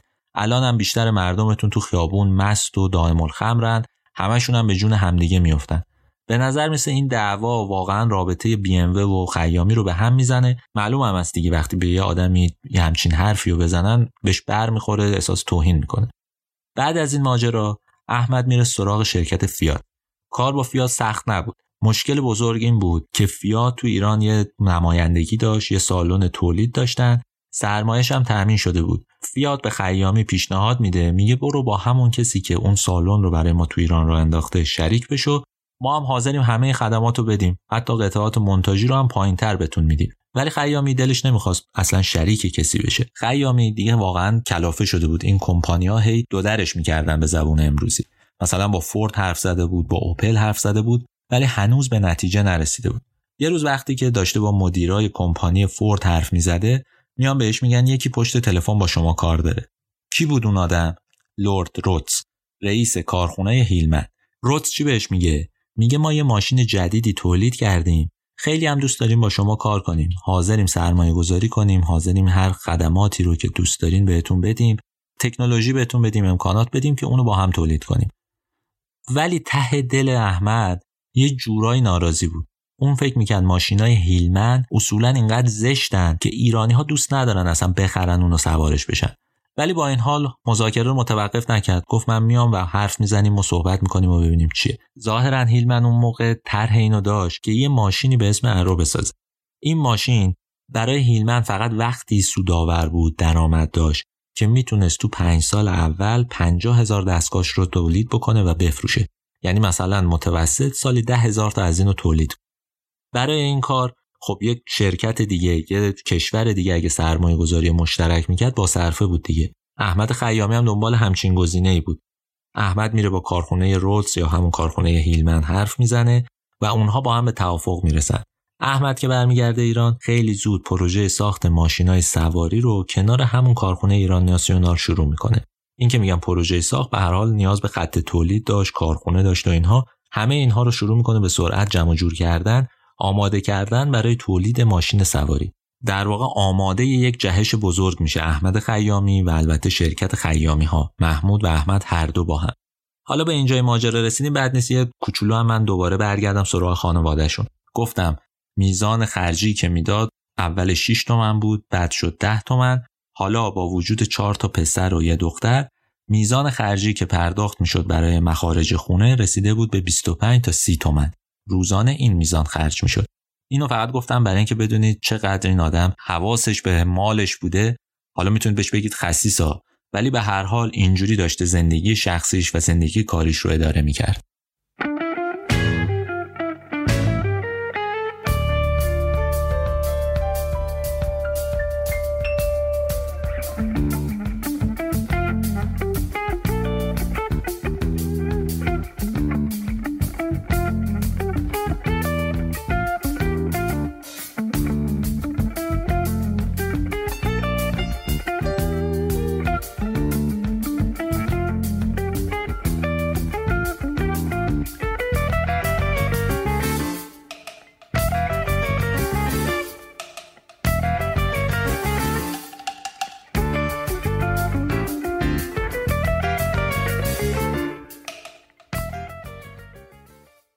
توی شماره سوم کتاب تراژدی ما یه گزارشی منتشر کردیم با تیتر عرابه ایرانی ها.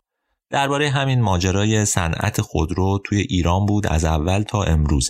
اینکه چه مسیری طی شده و چه اتفاقاتی افتاده و اینها ماجرا اینه که وقتی به قصه تولید خودرو به خصوص اتومبیل سواری می‌رسیم قصه از زوایای مختلف قابل بررسیه یعنی یه روایت روایت کسایی که اون شرکت ها و اون کارخونه ها رو راه انداختن یه روایت هم روایت مدیرا و مسئولینی بودن که تو اون دوران مشغول کار بودن توی همون گزارش فرباد زاوه کارشناس خودرو توضیح داده بود که اولین گام ها برای صنعتی شدن تولید خودرو سواری تو دوره نخست وزیری علی امینی برداشته شده. توضیح داده بود که امینی تو دهه چهل همون اوایلش برای واردات خودرو تعرفه بالا تعیین کرد. گفتش که هر کی حتی اگه منتاج هم بکنه مالیاتش رو میبخشیم. تعرفه واردات هم نمی‌خواد پرداخت بکنه. این ماجرا هم توضیح دادم دیگه که چجوری بعضی از شرکت ها اومدن و یه سری کارخونه های قلابی درست کردن همچنان به واردات ادامه می‌دادن. ولی بعضی از شرکت ها مثل شرکت مریخ که نماینده مرسدس بنز تو ایران بود قراردادی داشت که خیلی قرارداد متفاوت و عجیبی بود. از این نظر که اجازه لغو قراردادش رو نداشت. یعنی نمی‌تونست امتیاز نمایندگیش رو خودش لغو کنه بنز می‌تونست این کار رو انجام بده. اینجور قراردادها یه خورده کار کارخونه ها و شرکت های ایرانی رو سخت کرده بود.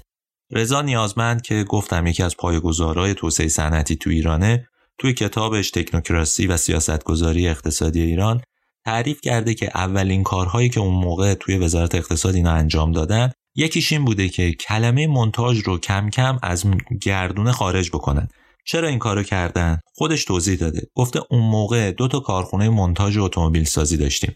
یکی اتومبیل شولت که مدیرش اخوان بود اتومبیل رو تو چهار قطعه از امریکا می آورد توی تهران سوار می‌کرد و در نتیجه همین کارم حدود 50 میلیون تومن عوارض گمرکی و تعرفه های مختلف رو پرداخت نمی‌کرد. یکی دیگه از این ماشین ها فیات بود. اینها اومده بودن یه گاراژ کوچیکی رو راه انداخته بودن. تو ستی که می آوردنش شامل بدنه و شاسی که موتورم بهش چسبیده بود و صندلیا اینا رو سوار هم می‌کردن به عنوان تولید داخل یا تولید مشترک یا اینکه سرمایه گذاری در ایران اینو عرضه می‌کردن. نیازمند و مدیرای اون موقع گفتن که آقا این کارا مسخره بازیه. یا بیاین ماشین بسازین یا اینکه تعطیل کنین برین. فیات ظاهرا بدون مقاومت اون کارگاه رو تعطیل می‌کنه. اما اخوان که اتومبیل شولت رو منتاج می‌کرد مقاومت می‌کنه ظاهرا رشوه میده به بعضی از وکلای مجلس و حتی درباری ها و می‌تونه کارش رو مدت دیگه هم ادامه بده. اما قصه زمانی پیچیده میشه که وزارت اقتصاد تصمیم می‌گیره برای حمایت از سرمایه گذاری و جلوگیری از این نوع ها یه سری قاعده و قانون بذاره. مثلا گفت شرکت های خارجی که می‌خوان تو ایران فعالیت کنن باید سال اول حدود 20 درصد قطعه هاشون رو توی ایران بسازن. چون اون زمان خودروسازی مهم بود تصمیم نهایی این شد که پروانه ساخت به شرکت هایی داده بشه که سال اول بدنه اتومبیلشون رو توی ایران می‌سازن. نیازمند تعریف کرده که تازه ضوابط صدور پروانه رو تصویب کرده بودیم که یه نفر از آلمان وارد اتاق من شد تقاضا کرد که پروانه ساخت و مرسدس بنز رو بهش بدن. به هر حال اینا هم خوشحال شده بودن. یه ماشینی مثل مرسدس بنز اگه توی ایران تولید می‌شد خیلی اتفاق مهمی بود. نیازمند هم همون شرایط رو توضیح داده بود حالا با یه خورده شل کردن قصه که اون همکاری بکنه. ولی نماینده مرسدس با تعجب گفته بود که میگی ما ماشینمون رو بیایم تو ایران بسازیم. این ماشین بهترین ماشین دنیاست چجوری ما واقعا بیایم اینجا اینو کار بکنیم؟ نیازمند گفته بود خب معنیش چی پس شما می‌خواین اینجا چیکار کنید میگن اون آدم اون نماینده که از مرسدس بنز اومده بود این سه تا انگشتش و انگشت شست و اشاره و انگشت میانیش رو به شکل آرم بنز در آورد و گفت شما 15 سالم کار بکنید حتی نمی‌تونید این علامت ستاره مرسدس بنز رو بسازید. وقتی این اتفاق افتاد خب معلوم شد که اونها اصلا مایل نیستن به اینکه اینجا این کارا رو انجام بدن. این شرکت بهانه بود که فقط بنز رو وارد ایران بکنن. ولی ماجرا این بود که نیازمند قبول نکرد که همچین مجوزی رو به نماینده بنز بده. خبر ظاهرا به دربار می‌رسه به شاه می‌رسه. شاه هم عصبانی میشه. آلی خانی که وزیر اقتصاد بود صدا می‌کنه. میگه که اگر شما توی 6 ماه نتونید اتومبیل سازی رو توی ایران راه بندازید همتون رو بیرون می‌کنم. در واقع تهدید به اخراج می‌کنه اونا رو. بعد از این التیماتومه که نیازمند در به در به دنبال ساخت تولید بدنه خودرو تو ایران میره. در واقع اونا فکر می‌کردن که مهمترین مشکلشون ساخت اون بدنه است. اون کابین که سواری ها لازم دارن رو باید داخل تولید بکنن با کیفیت خوب و شکل و شمایل درست حسابی کار را بیفت. اولش هم دنبال این بودن که به هر حال یه ماشینی تولید کنن. ظاهرا میره سراغ اسقر قنچی که تو دروازه قزوین یه گاراژ داشت. اونجا نمایندگی ماشین ماک رو داشت. ماک یه کامیون قوی بود که برای جاده های آسفالت امریکا ساخته شده بود. مناسب جاده های خاکی ایران نبود. هم جوش می آورد هم می‌گفتن که شاسیش میشکنه. این آقای قنچی اومده بود رادیات رو تقویت کرده بود. ضمن اینکه شاسی رو هم محکم کرده بود. این ماشین توی جاده های ایران توی جاده های خاکی و روستایی ایران جواب داده بود. با کمک همین قنچی بود که شروع کردن به ساخت یه سری کامیون. این یه مقداری اون التیماتوم شاه رو نسبت به اینها کمرنگ کرد و هر حال تونسته بودن یه ماشینی هم تولید کنن دیگه. اون بخشی که حالا به قصه اصلی ما برمیگرده از اینجاست. نیازمند تو خاطراتش تعریف کرده که بعد از قنچی خیامی ها به میدون اومدن. گفته یه روز یه جوون با نشاطی نزد من اومد. گفتش که می‌خوام اتومبیل بسازم. اسم این آدم احمد خیامی بود. گفت ما دو برادر هستیم که در مشهد یک گاراژ بزرگ داریم. انواع کارهای اتومبیل را انجام می دهیم. گفتم چقدر پول دارید؟ گفت دو میلیون تومان پول داریم. گفتم این مبلغ کم است. اما اگر مشکلات دیگر را حل کنید من به بانک توسعه صنعتی و معدنی توصیه می کنم به شما وام دهد نیازمند گفته که توی اون روزا یه شرکت اتومبیل سازی تو آلمان به اسم دکاو ورشکست شده بود خیامی به پیشنهاد نیازمند میره آلمان تا باشون مذاکره کنه و اون کارخونه رو بخره به شرط اینکه ماشینالات کارخونه رو کامل بیارن ایران سوار بکنن و حتی کارگرای ایرانی رو تعلیم بدن. ظاهرا خیامی میره آلمان ولی اونجا به نتیجه نمی‌رسه. بعدش میره فیات بازم به پیشنهاد نیازمند با فیات مذاکره می‌کنه. اونا رو راضی می‌کنه که کارخونه تو ایران را بندازن که اونها همون قصه رو براش تعریف می‌کنن. میگن ما یه شریکی داریم دیگه. من دارم قصه رو از یه زاویه دیگه تعریف می‌کنم و هم قصه هایی که تا الان گفتم رو یه خورده دوربین رو جابجا کردم که فقط شما بدونید از دید مدیرا چجوری ماجرا. خیامی وقتی با فیات هم به نتیجه نمی‌رسه باز برمیگرده سراغ نیازمند از اون کمک می‌گیره. نیازمند بهش میگه برو انگلیس. ظاهرا کمپانی رود که اون موقع ماشینای مشکی اون تاکسی مشکی لندن رو ساخته بود آماده بود که همکاری بکنه. نیازمندم میگه که من این کار رو انجام دادم. در واقع من پیشنهاد دادم که آقای خیامی بره سراغشون. ظاهرا اونا میرن با هم به توافق می‌رسن. هم شرکت رود حاضر میشه سرمایه گذاری کنه یه وامی به خیامی بده و همین که متخصص به ایران بفرسته توی ساخت کارخونه به خیامی کمک کنه. شرکت روز قبول کرده بود که پول قطعه های ارسالی برای ساخت کارخونه تو اقصاد بلند مدت پرداخت بشه. به همین ترتیب بود که ایران ناسیونال موفق شد خط تولید پیکان رو راه بندازه. تفاوت این دوتا روایت به این ربط داره که آقای نیازمند میگه پیشنهاد من بود تولید مثلا ماشین و اینها. پیشنهاد من بود که اینها برن سراغ روتس و ماشین رو تولید کنن. آقای خیامی میگه من در جستجوهام به این کمپانی رسیدم. اونا با من تماس گرفتن و اعلام همکاری کردن. هر کی داره سهم خودش رو می‌گیره دیگه. واقعیت بین همه اینها گم و گوره. ولی به هر حال حالا ما باید به اصل قصه بپردازیم. سال 1346 کارخونه آماده میشه.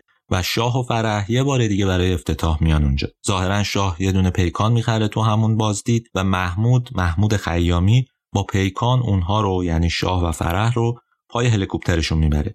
تو این بازدید شاه به احمد میگه واسه این کارگرا باید وسایل سرگرمی و آسایش درست کنی. اینا احساس آرامش کنن بدونن که امکانات زیادی در اختیار دارن از جون و دل کار بکنن. اینطوری که برمیاد از کل قصه که خود احمد تعریف می‌کنه و روابطی که نشون میده احمد خیلی به شاه ارادت و علاقه داشته. بنابراین هر چی که شاه می‌گفته رو سریع اجرا می‌کرده. همینم بعدا براش دردسر میشه ها. دیگه معلومه دیگه وقتی شما در 12 سال بعد با ماجرای مثل انقلاب روبروید دیگه این قصه ها همش براتون سنگین تمام میشه.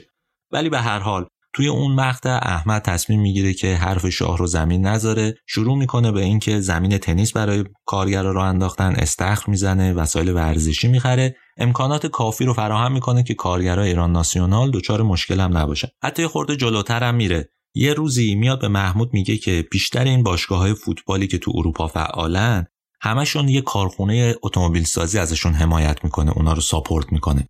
مثلا میگه که یوونتوس رو فیات داره حمایت می‌کنه. با این فکره که ایران ناسیونال میاد یه باشگاه فوتبال به اسم اقبال رو می‌خره اسمش رو عوض می‌کنه و می‌ذاره پیکان. باشگاه فوتبال پیکان هم همین طوری شکل می‌گیره. در اساس یه نگرشی نسبت به اروپا و کشورهای اروپایی و باشگاه های اروپایی. حالا من قصه رو یه خورده جلو بردم یه خورده برگردیم عقب. بعد از اینکه شاه از کارخونه بازدید می‌کنه یه روز بعدش یعنی 24 اردیبهشت سال 46 جشن پیکان توی هتل ونک برگزار میشه. میگن جشن خیلی بزرگی بود کارگرای کارخونه و خواننده ها و بازیگرا و اینا همه اومده بودن اونجا. اولش سرود پیروزی کارگر اجرا شد که اونو انوشیروان روحانی تنظیم کرده بود. بعدم عارف و رامش و گوگوش و ایرج و محستی و اینا همه برنامه اجرا کردن. این نشون می‌داد که کارخونه کارش گرفته از اون طرف حمایت حکومت رو داره از این طرف هم کارگرا تقریبا راضیان از وضعیتی که دارن توش کار می‌کنن. کارا رو غلطک افتاد. از همون تاریخی که کارخونه را افتاد و این تبلیغات بزرگ براش انجام شد بلافاصله پیش فروشش هم شروع شد. اولش هم با قیمت 15 هزار تومن بعد از اینکه پیش فروش رو شروع کردن و ظاهرا استقبال خوبی هم ازش شد یه سری اتفاقات هم افتاد. یه سری از آدم ها یه سری از رقبا شروع کردن درباره پیکان حرف زدن در واقع حاشیه ایجاد کردن. بعضی از این حاشیه ها البته واقعی بود. هایی بود که به ایران ناسیونال و پیکان واقعا وارد بود. یه بار نشریه توفیق که می‌دونید یک مجله مشهور تنز بود و خیلی هم تند و تیز بود و تناز بود واقعا اومد و یه کاریکاتور کشید. روی رادیاتور پیکان یه سماور گذاشته بود که بخار آب ازش هوا می‌رفت. توی تصویر قوری چای هم بود یه نفر داشت چای میریخت. یه جوری انگار داشت میگفتش که این رادیات خیلی زود جوش میاره. توفیق هم مجله مهمی بود دیگه سر و صدا می‌کرد. از این جور حرفا مدام درباره پیکان می‌زدن. پیکان تازه داشت در میومد تازه داشت تو بازار میومد ولی همه داشتن می‌گفتن ماشین جوش میاره یا اینکه تو جاده های خاکی کلاچش خوب کار نمی‌کنه و از این جور چیزا بدنش ضعیفه و اینا. بیشترش هم اشتباه نبود. مثلا خود احمد متوجه شد که بله رادیات پیکان خیلی زود جوش میاره. اومد به پروانه اون دو تا پره اضافه کرد تا رادیات ها قوی بشه. یکی دیگه از مشکلات هم همین کلاچ بود گفتم بهتون. تو جاده خاکی خوب کلاچ نمی‌گرفت پیکان. اومدن و اون رو هم با کمک مهندسای روتس حلش کردن. درباره بدنه هم و اینکه ضعیف بود بدنه و اینها هم خیلی حرف و حدیث بود. می‌گفتن اتاقای پیکان از ورقه های نازک آهن درست شده و حتی می‌گفتن که پیکان از حلبی قوطی روغن نباتی درست شده. یعنی اینقدر نازک کافی بخوره به یه جا کاملا از بین میره. تا این حد واقعیت نداشت. ولی به هر حال خود آقای خیامی بعدا تو خاطراتش توضیح داد که اونا به خاطر اینکه خیلی تصادف زیاد بوده توی ایران اومدن از کمپانی روتس خواستن بدنه پیکان رو تقویت کنه یه طرحی بده که آهنهای بیشتری توش به کار بره یا زخیمتر باشن. به همین دلیل هم میزان مصنومی که پیکان می‌داد یا میزان کشته هایی که می‌داد کمتر از همه ماشین های دیگه بود. این آمار رو البته هیچ سندی براش وجود نداره که بشه ثابتش کرد. فقط ادعای آقای خیامیه. ولی واقعیتش اینه که پیکان به هر حال بدنش تقویت شده بود تو ایران. نسبت به ماشینی که مثلا در انگلستان تولید می‌شد. ولی بزرگترین مشکلی که ایران ناسیونال و پیکان باش روبرو بودن این بود که برای فروش محصولشون فقط به تهران متکی بودن. نتونسته بودن نمایندگی توی شهرهای مختلف توی مناطق مختلف راه بندازن. خودروهایی که از خارج می اومد به هر حال بازاری داشتن. مثلا ده 15 ساله خرید و فروشش راحت بود. ولی پیکان باید از تهران خریداری می‌شد. برای همین بود که یه ایده های جدیدی به ذهنشون رسید. بعضی از اینا خیلی خلاقانه است. مثلا خیامی متوجه شد که برای اینکه بتونه ماشینش رو به شکل ناخودآگاه به مخاطبش و به مشتریش بفروشه باید یه کاری بکنه. چیکار کرد؟ اومد با هیئت مدیره اتحادیه آموزشگاه های رانندگی تهران حرف زد. گفتش که من پیکان رو با قیمت مناسب با تخفیف مناسب و حتی با اقساط مناسب به شما میدم. شما فقط از پیکان استفاده کنید. اینجوری هر کی میومد رانندگی یاد بگیره پشت پیکان مینشست عادت می‌کرد به این ماشین و بعدش شاید می‌رفت پیکان رو می‌خرید. یه جور بازاریابی غیر مستقیم بود در کنار همه کارهایی که داشتن انجام می‌دادن. به غیر از اون یه کار دیگه هم کرد که اینم جالبه. حالا البته شاید بر اساس روابطش توی اون دوره این اتفاق افتاده. رفت با شهربانی صحبت کرد. گفتش که من ماشین پیکان رو به شما میدم. شما از این ماشین استفاده کنید. چون شهربانی هم بود تو شهرم بود پیکان قابلیت داشت. گفتش که من پیکان رو با قیمت مناسب به شما میدم با تخفیف مناسب به شما میدم. شما از پیکان استفاده کنید. وقتی شهربانی این کارو کرد خیلی تو چشم اومد. هم تعداد بالایی خریده بود سود خوبی داده بود به پیکان و همین که مردم هم می‌دیدن ماشین پلیس به هر حال پیکانه. ممکن بود تشویق بشن به اینکه برن و این ماشین رو بخرن. خود اینم یه بازار تازه‌ای برای پیکان فراهم کرد. همه اینایی که گفتم مربوط به سال اول تولید پیکانه. از سال دوم شرکت رودز کارخونهش رو به یه شرکت امریکایی فروخت به کرایسلر فروخت. وضعیت تولیدم تغییر کرد. احمدم از این تغییر استفاده کرد و اومد یک مدل تازه ای از پیکان رو تولید کرد. پیکان جوانان. مدل جدید ماشین که تو سال دوم راه اندازی کارخونم وارد بازار شده بود طرفدار زیاد پیدا کرد. اونایی که پیکان رو دیدن و پیکان بازم می‌دونن که مثلا چراغاش خیلی معروف بود پیکان جوانان. به هر حال پیکان بعد از دو سال موقعیتش تثبیت شده بود. سالگرد تولد پیکان نزدیک بود. قرار شد یه جشن مفصلی برای پیکان گرفته بشه. محمود پیشنهاد می‌کنه که یه آهنگ 100 درصد ملی به جای آهنگ تولد مبارک انگلیسی ساخته بشه. این همون قصه در واقع ترانه‌ای که اول پادکستم شنیدید. ظاهرا انوشیروان روحانی با 50 هزار تومن بودجه اونو می‌سازه بعد اون رو میدن به پرویز خطیبی و نوزر پرنگ. ازش می‌خوان که یه ترانه‌ای بگه برای اینکه ترانه تولدت مبارک شکل بگیره.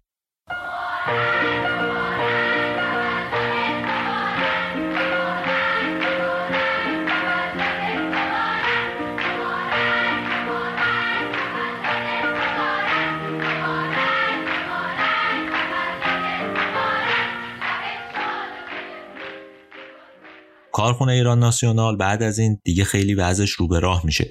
حالا هم ماشین سواری تولید می‌کرد هم اتوبوس تولید می‌کرد ولی کنارش میاد کارهای دیگه هم می‌کنه. میره یه کارخونه مثلا توی مشهد می‌سازه محمود میشه رئیسش بعدش میاد کارخونه مینیبوس سازی و کامیونت سازی می‌سازه. دوباره از شاه و فرح هم دعوت می‌کنن که بیاد و افتتاحش بکنه. توی همین افتتاحیه است که شاه به احمد میگه که اینجا خیلی دوره به خونه کارگرا و اینها. دو ساعت در روز باید مسیر رو طی کنن تا برسن. بهتره برای خدمات رفاهی و آسایششون یه فکری بشه. اینجاست که احمد تصمیم می‌گیره پیکان شهر رو بسازه. آدمهایی که تو ایران ناسیونال کار می‌کردن و اونجا ساکن بکنه. پس پیکان شهر هم اینجوری ساخته میشه. تا اینجای ماجرا همش درباره کارهای آقای خیامی و برادرش صحبت کردیم. ولی حالا برگردیم سراغ زندگی شخصیش. سال 45 46 که آقای خیامی تصمیم می‌گیره یه سر و سامونی به زندگیش بده. گفتم تا اون موقع خرجی خونه مثلا 25 30 تومن بود. ولی اون موقع میره یه زمینی رو می‌خره چند میلیون تومن بالای تپه های زعفرانیه. اونجا می‌خواد شروع کنه به خونه سازی می‌فهمه که محمود از اونجا بعدش نیومده. زمین رو واگذار می‌کنه به محمود. خودش میره یه زمین مخروبه 40 هزار متر مربعی رو از برادرای وهابزادگان می‌خره. اونجا شروع می‌کنه به خونه ساختن. ظاهرا سنگ تموم هم می‌ذاره برای ساخت این خونه. درختکاری و گلکاری حرفه‌ای تو زمینش انجام میده. وسایل عیونی می‌خره میگن مثلا ظروفی توش بود از دوره ناپلئون قالی های ابریشم خالص نمی‌دونم میز نارخوری یه تیکه سنگ مرمر دوازده متری و از این جور چیزا. همه اون چیزای اعیانی و اشرافی و تو چشم بزن خلاصه خریداری شده بود برای این خونه. ولی خیلی زود ماجرا تغییر می‌کنه. این تغییر هم اصلا ربطی به حکومت و اینها نداره. کل قصه از یه خواب شروع میشه. بخش تراژیک زندگی احمد خیامی واقعا به یه خواب ربط داره. سال 1350 وقتی که توی ژنو خواب می‌بینه یکی از نزدیکترین همکاراش رو شاقو می‌کشه. به نظرش چیز مهمی نمیاد دیگه ولی بعدها این خواب مدام تو ذهنش تکرار میشه و یادش میفته اون زمان پسرای احمد دیگه بزرگ شده بودن بیشترشون رفته بودن انگلیس درس خونده بودن همشون هم برمیگشتن و می‌خواستن که توی کارخونه ایران ناسیونال شروع کنن کار کردن. سعید پسر بزرگ احمد.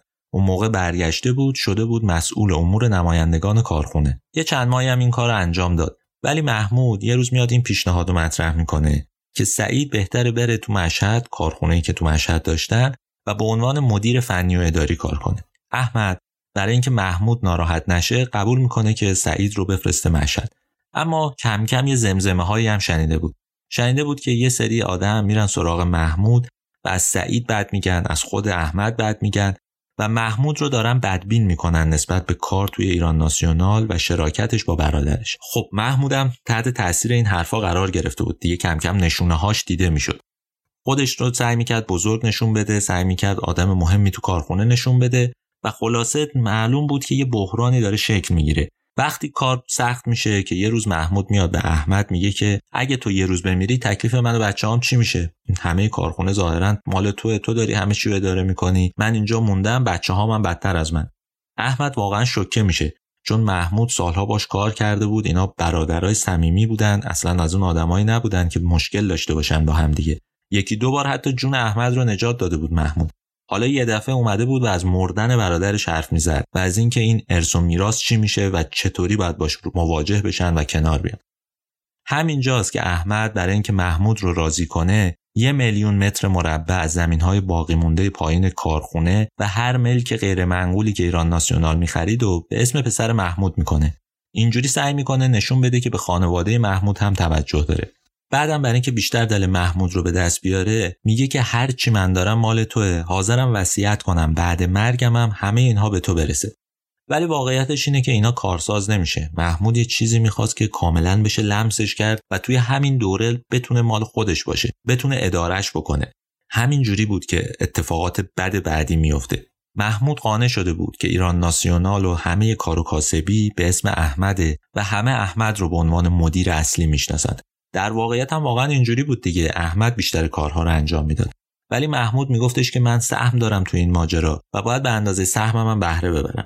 یه روزم همین سوال رو واقعا مطرح می‌کنه. میره سراغ احمد. میگه چند درصد از موفقیت ایران ناسیونال وابسته به منه و اصلا من انجام دادم. باعث موفقیت و رشدش شدم. احمد میگه روی کاغذ و توی همین مکالمه 50 درصد. ولی در واقعیت و در عمل چیزی بیشتر از 5 درصد نیست.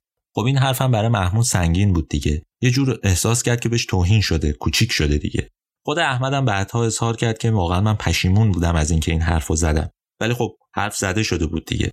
شاید همین پیشنهاداست که باعث میشه احمد برای اینکه دلخوری ها رو کمتر بکنه یه پیشنهادی بذاره روی میز. پیشنهادم خیلی روشن بود. احمد میاد و به محمود میگه که اگه خیلی ناراضی هستی و شاکی هستی از وضعیت موجود می‌تونیم یه کاری بکنیم. دوستانه از هم جدا بشیم. پیشنهاد یا تعارف احمد جدی گرفته میشه. قرار میشه که همه قسمت های مرسدس بنز به احمد و پیکان به محمود برسه. احمد فکر می‌کرد محمود پیکان رو خیلی دوست داره. بنابراین پیکان رو میگه من به تو واگذار می‌کنم. بعدم قرار میشه همه چی قیمت گذاری بشه. هر کی بدهکار شد به اون یکی بدهیش رو بده. این توافق انجام شد. ولی نتیجه این توافق این بود که باید یه دیواری توی کارخونه کشیده می‌شد. این دوتا مسیر و این دوتا کارخونه و این دوتا خط تولید از هم جدا می‌شد. این کار برای احمد مثل عذاب بود. کارخونه رو خودش را انداخته بود. ولی حالا داشتن توش دیوار کشی می‌کردن که مسیر آدم ها و مسیر سرمایه گذارها از همدیگه جدا بشه. احمد دلش نمیومد کارخونه رو چند پاره کنه. یه روز که داشتن با محمود طرفای کاخ سعدآباد راه می‌رفتن بهش میگه که بابا ما خیلی با هم خوب بودیم. ما این همه صمیمی بودیم. همه هم ما رو میشناختن که اینقدر آدمای رفیقی هستیم. علاوه بر اینکه برادر هستیم خیلی با هم چفت و جوریم در واقع. این جدایی واقعا برای هیچ کدوممون خوب نیست. ظاهرا محمود میگه من خیلی پشیمونم و نه اصلا اینجوری نیست و من خیلی دوستت دارم و اصلا بیا منتفی کنیم قصه رو. این حرفا چیه و اینها؟ ولی وقتی برمیگردن دوباره سر معامله و سر کار و اینها محمود همه اون حرفا رو می‌ذاری کنار. معلوم بود که دیگه بین این دوتا اختلاف افتاده. به این راحتی این قصه حل نخواهد شد. یه بار احمد تصمیم می‌گیره که محمود رو بذاره کارخونه رو اداره بکنه. خودش هم جدا بشه بره چند مخارج از کشور. ببینه محمود می‌تونه از پس کارا بر بیاد خودش رو می‌تونه بفهمه که نمی‌تونه این کارخونه رو اداره بکنه یا نه. ظاهرا چند وقت میره بیرون از ایران. یه روز بهش خبر میدن که تولید به مقدار خیلی زیادی خوابیده. سر و صدای مردم در اومده به هر حال پیش خرید می‌کردن پیکان رو اون موقع. مثل الان که پراید و پژو و اینها می‌خرن و کارخونه ها ماشین رو تحویل نمیدن اون موقع هم اینجوری شده بود. پیکان نمی‌تونست تعهداتش رو عملی بکنه. واسه همین احمد تصمیم می‌گیره زودتر برگرده ایران. وقتی که برمیگرده محمود بهش زنگ می‌زنه که فردا صبح بیا کارخونه. احمد فردا که میره کارخونه می‌بینه محمود منتظرشه و همون اول کارم بهش جمله آخر رو میگه. میگه من دیگه نمی‌تونم باد کار کنم. یا تو کارخونه رو بخر یا کارخونه رو به من بفروش. احمدم گفتم فکر می‌کرده که محمود عاشق پیکانه و اگه کارخونه رو ازش بخره اون از قصه دق می‌کنه. احمدم برای اینکه بتونه محمود رو راضی بکنه و قصه رو حل بکنه در واقع میگه بابا من تمام داراییمو به تو میبخشم. محمود میگه نه آقا معامله جدا از دوستی و برادری و ایناست. قیمت گذاری می‌کنیم و به هر کسی بدهکار شد به اون یکی پولش رو میده. اون زمان ایران ناسیونال با محاسبه همه دارایی های شرکت شامل زمین و ساختمون و درآمدی که هر سال داشت بیشتر از دو میلیارد تومن ارزش داشت. درآمد روزانه شرکت بیشتر از 700 هزار تومن بوده. احمد فقط ایران ناسیونال رو به اسم محمود کرده بود. اما مثل اینکه یه سری سندم تنظیم شده بود که تمام اموال جز به جز توش اومده بودن. محمود دیگه همه راه ها رو واقعا بسته بود تا احمد مجبور بشه کارخونه رو بهش بفروشه. احمدم وقتی با همچین چیزی روبرو میشه همچین پکیجی روبرو میشه میگه که من همه چی رو بهت میبخشم. فقط نصف سرمایه که به ثبت رسوندیم رو به من بده تا کنار برم. محمود میگه من پولی ندارم الان ولی یه مقداری از سهام ایران ناسیونال رو پی ال پی رو بهت منتقل می‌کنم. بعدا بیا حالا حلش می‌کنیم یه جوری با هم دیگه. همون موقع هم وکلا و مسئول دفترخونه اومده بودن اونجا وایستاده بودن. بلافاصله که این گفتگو تمام میشه امضاها رو از احمد می‌گیرن. احمد وقتی سندا رو امضا می‌کنه به محمود میگه اون اتو سرویس مشهد بود که با هم دیگه کار می‌کردیم. مال پدرمون بود و خودمون رو انداخته بودیم و اینها. اونو به من بده. محمود با این کار مشکلی نداره ولی یه درخواست دیگه هم می‌کنه. میگه چون اعتماد بانک ها به امضای احمده اون به عنوان رئیس هیئت مدیره تو شرکت بمونه حق امضاش هم محفوظ بمونه. به هر حال گفتم همه احمد رو میشناختن. از دربار تا دولت تا بانک ها توی این تمام این سالها با احمد طرف بودن. از این طریق محمود می‌خواست اون اعتبار رو هنوز نگه احمد هم مشکلی نداشت با این قصه. به هر حال میمون توی هیئت مدیره و می‌تونستی بخشی از کارها رو انجام بده. ولی چند روز بعد دوباره حرف و حدیثا شروع میشه. یه عده میرن به محمود میگن اگه احمد سفته میلیارد دلاری امضا کنه تو چه خاکی تو سرت میریزی؟ چجوری می‌تونی ماجرا رو حل کنی؟ بنابراین 6 ماه بعد از این قصه تمام میشه. حق امضای احمد ازش گرفته میشه و احمد از ایران ناسیونال میره. اگه یادتون باشه تو همون عواست کار وقتی داشتم درباره تأسیس شرکت ایران ناسیونال حرف می‌زدم گفتم که احمد 50 درصد سهم رو داشت محمود 49 درصد و یه درصد هم مال پدرشون بود. احمد می‌تونست همون موقع محمود رو بیرون کنه. ولی یه جوری کوتاه اومد چون واقعا فکرشو نمی‌کرد توی همچین business خانوادگی یه دفعه یکی پشت یکی دیگه رو خالی بکنه. ولی خب قصه به اینجا رسیده بود دیگه. حالا به نظر می‌رسه که مثلا فقط کارخونه ها و اینا بود ولی اموال زیادی به هر حال تو تمام این سالها جمع شده بود. اینا کلی پول داشتن خارج از کشور که باید تعیین تکلیف می‌شد. کلی ملک و املاک وجود داشت که باید تکلیف اینا روشن می‌شد و اینا. درسته یه سری امضاها گرفته شده بود و احمد از کارخونه و بخشی از business خارج شده بود ولی اموال هنوز مونده بود. ظاهرا این دوتا برادر برای اینکه به حساباشون رسیدگی کنن با هم دیگه میرن سوئیس. اونجا محمود میگه که من اصلا شرمندم از اتفاقاتی که افتاده. وقتی برگردیم هر سال درآمد تو رو از ایران ناسیونال میدم و خلاصه همه این حرفا رو می‌زنه. احمد فکر می‌کنه که خب پشیمون شده محمود. ولی واقعیتش اینه که وقتی برمیگردن ایران همه چیز به حالت قبل برمیگرده. محمود به کار خودش ادامه میده. میگن احمد یه روز دیگه واقعا از دست محمود کلافه میشه چون پولش رو نمی‌داده سهمش رو نمی‌داده. در واقع درآمدی که از سهامی که توی ایران ناسیونال هنوز داشته رو بهش پرداخت نمی‌کرده و اینها یه روز میره بهش میگه آقا تو چرا اینقدر بدقولی می‌کنیم ما که ما هم به توافق رسیدیم. محمود به احمد میگه من تو رو خواب کردم. جملهش اینه خوابت کردم. احمد تو خاطراتش میگه هنوز هم صحبتهای اون شب محمود منو آتیش می‌زنه. این دوتا کلمه یعنی خوابت کردم بد جوری زخم می‌زنه به روح احمد. تا سالهای سال محمود به بهونه اینکه دنبال سرمایه گذاریه هیچ پولی به احمد نمیده. احمد البته خودش اعتراف می‌کنه که مثلا بابت عشق و علاقش به محمود و اینها دنبال حساب کتاب نبوده. ولی خب به هر حال معلوم بوده که اختلاف خیلی جدیه بینشون. حالا این وسط یه سری شایعه ها و حوادث هم هست میگن یه اتفاقاتی که برای کارخونه ها توی اون دوران میافتاد به خصوص کارخونه های صنعتی و اینها تقصیر غلامرضا پهلوی بوده. غلامرضا اهل زد و بند بود ازشون حق دلالی و اینها می‌گرفت.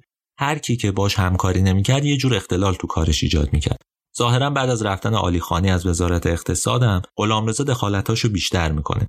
میگن که بخشی از مشکلاتی که سر این دوتا برادر پیش اومد و اتفاقاتی که افتاد به خاطر همین آقای غلامرضا پهلوی بوده. به غیر از اون اسم مثلا حسن پاکروان هم میارن که رئیس ساواک بود یه زمانی بازرسی شاهنشاهی رو داشت و اینا. میگن مثلا پاکروان بد میشه با خیامی با احمد خیامی. فشار میاره که از ایران ناسیونال بره. این هم از اون هواشی سیاسیه که حالا دربارش میشه صحبت کرد. یه بخشی از واقعیت شاید همه حقیقت نباشه. ولی خب یه بخشی از حقیقت حتما توی این حرفا هم هستش.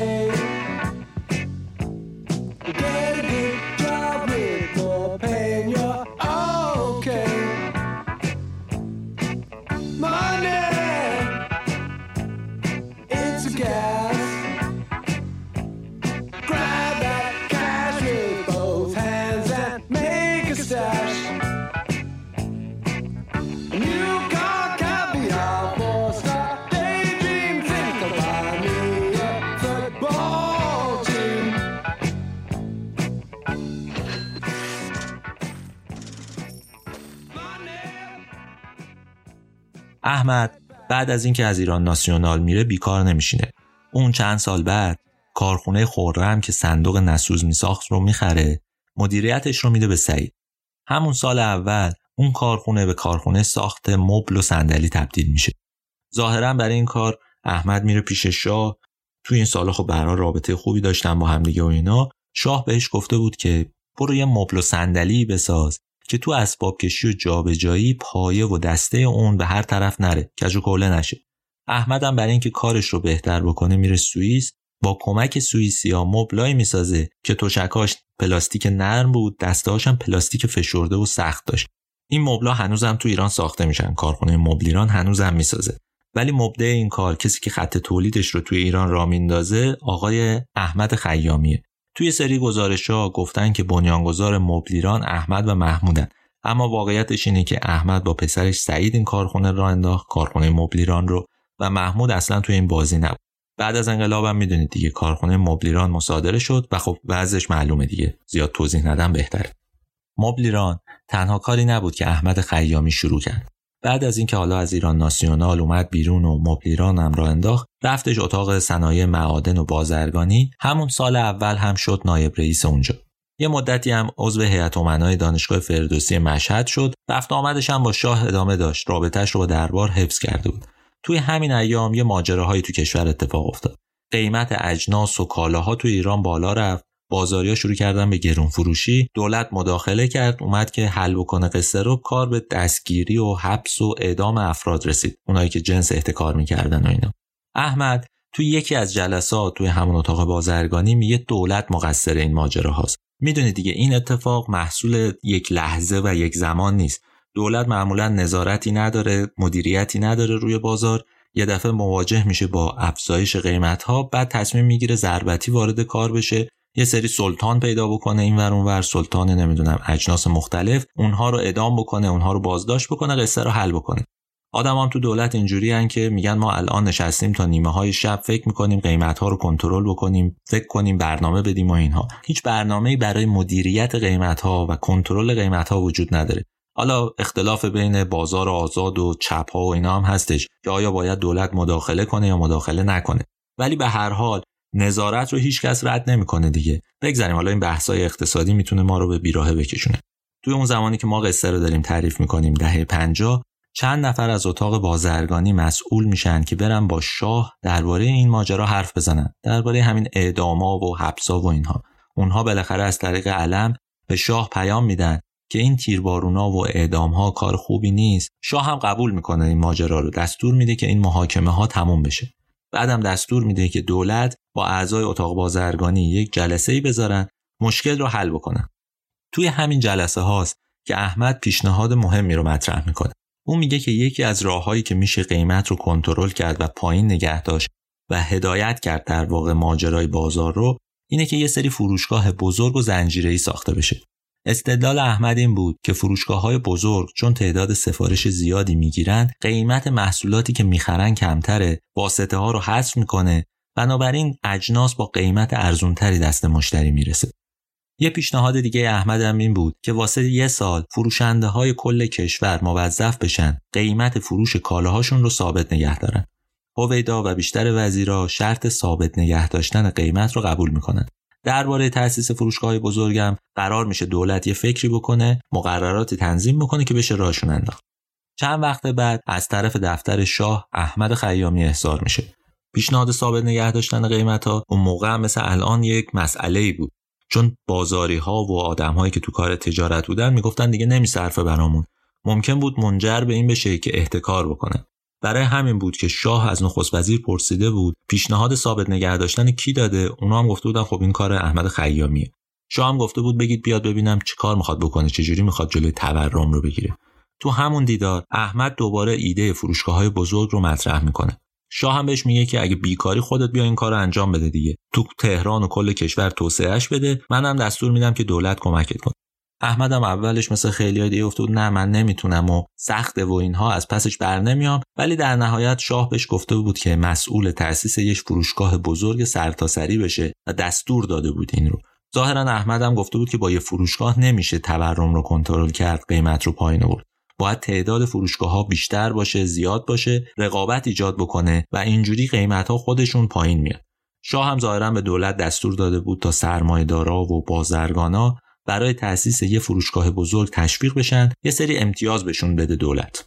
از همین جاست که فروشگاه های کوروش راه میافتند. احمد شروع می‌کنه به خرید زمین برای ساختن این فروشگاه ها تو کمتر از دو ماه هم موفق میشه 15 تا نقطه انتخاب کنه 15 تا زمین بخره و فروشگاه های کوروش رو توی این 15 نقطه راه بندازه. تو تهران البته. اون 15 تا هم تقریبا مشهورن دیگه. توی خیابونای مثلا شیر خورشید، مولوی، جوادیه، فرح میدون شهناز، میدون خراسون. قرار بود این فروشگاه ها جوری مجهز بشن که تا ده ها سال بشه ازشون استفاده کرد. واسه همینم از همون اول فکر کرده بودند که پله برقی داشته باشه، دستگاه تهویه خوب داشته باشه، قفسه های سردخونه توش به کار بره، انبارهاش مجهز به سردخونه های بزرگ باشند که بشه کالاهای فاسد شدنی رو یه هفته توش نگه داشت.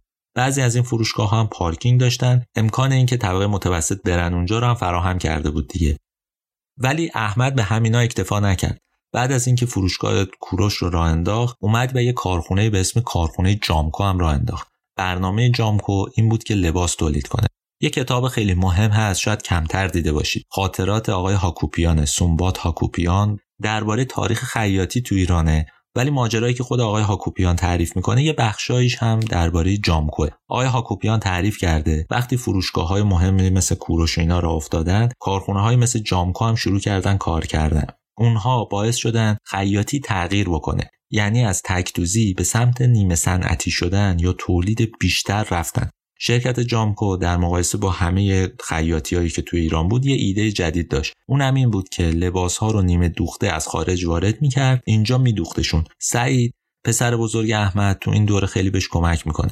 وقتی که احمد فروشگاه کوروش شعبه جنوب شهر رو میساخته سعید کارخونه مبلیران و کارخونه جامکو رو توسعه میده. جوری که میگن دمدمای انقلاب روزی صد دست انواع مب و هر روز هزار تا کت شلوار تولید می‌کردن و میفروختن. تو این ایام هم یه سری دستگاه تازه سفارش داده بودن که وارد بشه کار رو گسترش بدن. خب اینا همه می‌خوره به انقلاب و تقریبا تعطیل میشن می‌دونید این فروشگاه کوروش همون فروشگاه های قدسه اونایی که خورده سن و سال دارن می‌دونن فروشگاه قدس چیه. با همین ایده است که مثلا شهروند هم توی دهه هفتاد راه میفته فروشگاه رفاه راه میفته و اینها. ولی اولین بار فروشگاه های کوروش بودن که این نوع از توزیع اجناس رو بر عهده گرفتن با این ایده هم را افتاده بودن که قیمت های پایین به مردم بدن. حالا شاید شما برید تو این فروشگاه های بزرگ اونقدری تفاوت قیمت رو حس نکنید ولی ایده اولیه یا بنیادین اینها این بوده که کالا رو با قیمت مطلوب و پایینی به دست مشتری برسون به غیر از اینا یعنی ما تا اینجا خیلی از کارهایی که احمد کرده بود و تعریف کردم. یه چیز دیگه هم داشتن اینا.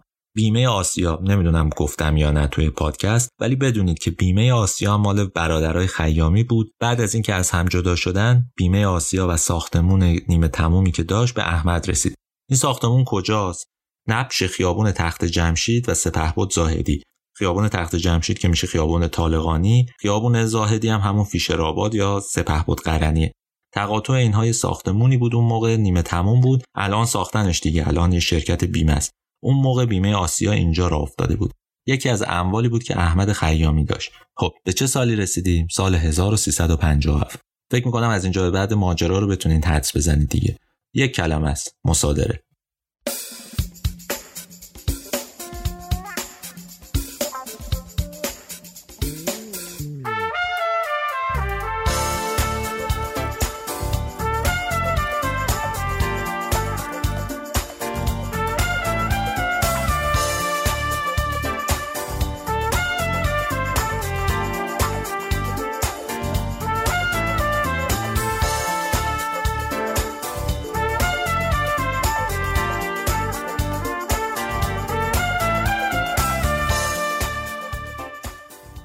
حالا من از کلمه مصادره استفاده کردم. فکر نکنید که خیلی سریع همین اتفاقات افتاد. درباره شخص احمد ماجرا خیلی پیچیده تره. چرا پیچیده تره؟ به خاطر اینکه تو بحبوحه شورش های خیابونی اون سالها یعنی سال 56 57 احمد خیلی خودش رو وابسته به دربار کرده بود. دیگه طبیعی بود که تبدیل بشه به یه نیروی برای شاه و دربار. ظاهرا یه بار نامه می نویسه به شاه تا بهش اجازه بده کارگرا و کارمنداش حتی مثلا کارخونه های مثل ایران ناسیونال و اینا با چند نفر دیگه از این صنعتگرا و کارگرای اونها علیه انقلابی ها اقدام کنند تا ارتش هم مجبور نشه گلوله بزنه به اینها و اینها ظاهرا آخرین شاه ایران این پیشنهاد رو هم نمیپذیره. به خود احمد میگه بابا تو جمع کن برو. مگه مریض نیستی؟ ظاهرا بیماری داشت آقای احمد خیامی. میگه اگه تو مریضی پاشو برو برای معالجه انگلیس. 16 شهریور 57 یه روز قبل از اون حادثه تیراندازی تو تهران آقای احمد خیامی از ایران میره. همین چند جمله که گفتم رابطه صمیمانهش با شاه رو نشون میده و هر حال اینا چیزایی نبوده که از ذهن آدمهای انقلابی فراموش بشه یا پاک بشه. دامن اون آدم رو می‌گیره دیگه. بله احمد خیامی قبل از انقلاب از ایران خارج میشه از اونجا اخبار ایران رو دنبال می‌کنه. ولی خب کاری ازش بر نمیاد دیگه. انقلاب که میشه خودش می‌دونه که چه اتفاقی داره براش میفته تو ایران کارخونه هایی که داره شرکت هایی که داره چه اتفاقی قراره براش بیفته. همونطور که گفتم یک کلم است مصادره. دارای احمد خارج از کشور یه خونه تو هاوایی بود یه دفتر کار تو لندن یه مقدار سهام بانک ایران و آلمان که با همینا هزینه خانوادهش رو برای 14 سال پرداخت می‌کنه وقتی محمد رضا پهلوی از ایران میره و اسیر سفر از این کشور به اون کشور میشه احمد چند بار پیغام میده که دوباره بره ملاقات شاه. خب سخت بود این قرار ملاقات. ولی ظاهرا آخرای سال 1979 1358 می‌تونه شاه رو تو مکزیک ببینه. این آخرین ملاقات این دو نفره. ملاقاتی هم هست که هیچ سودی برای هیچ کدومشون نداره. احمد بعد از انقلاب تو هاوایی و تورنتو زندگی کرد. آخرای عمرش برای معالجهش رفتش لس آنجلس و در نهایت هفت خرداد 1379 فوت کرد. محمود تو مراسم تدفینش تو لس آنجلس هم شرکت کرد. ولی رابطه اینا دیگه شکراب بود تو تمام اون سالها. تا زمان مرگ احمد واقعا رابطه این دوتا با هم جوش نخورد. خود محمودم خیلی بعد از اون یعنی 9 اسفند 1398 وقتی 90 سالش بود توی لندن مرد. محمودم البته سرنوشتش مثل احمد بود. البته اون بعد از انقلاب از ایران خارج شده ظاهرا.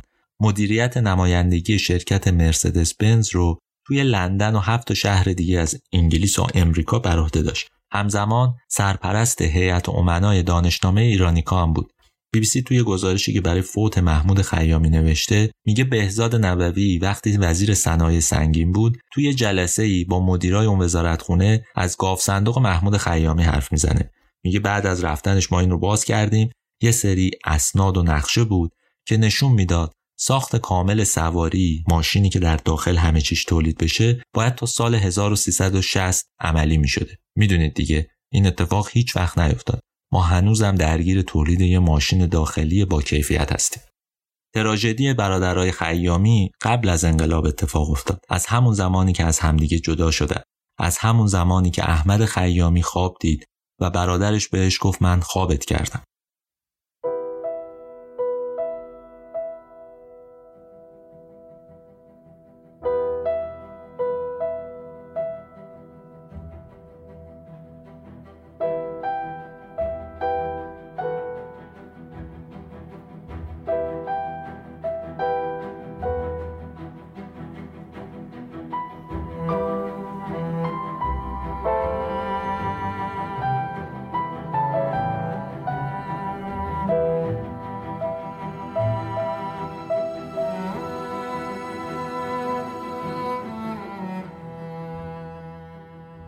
22 دومین شماره پادکست رادیو تراژدی بود که توی اردیبهشت سال 1401 منتشر شد. متن این شماره رو فریده عنایتی نوشته و من کریم نیکو نظر رو اجرا کردم. اگه دوست داشتید نظرتون رو به ما بگید یه سر بزنید به سایت ما رادیو یا به Castbox یا صفحه اینستاگرام ما ما اونجا حتما نظراتتون رو می‌خونیم. یه نکته هم بگم درباره پادکست ویلیام خنو. توی اون شماره یه جا گفتم که آقای جانپور صاحب استریو دیسکو بوده خب این اشتباه بوده واقعا. ایشون مدیر فروش و مسئول ضبط موسیقی بوده اونجا. این اشتباه هم ما کردیم. بابتش از همه شما معذرت می‌خوام از آقای جانپور هم معذرت می‌خوام.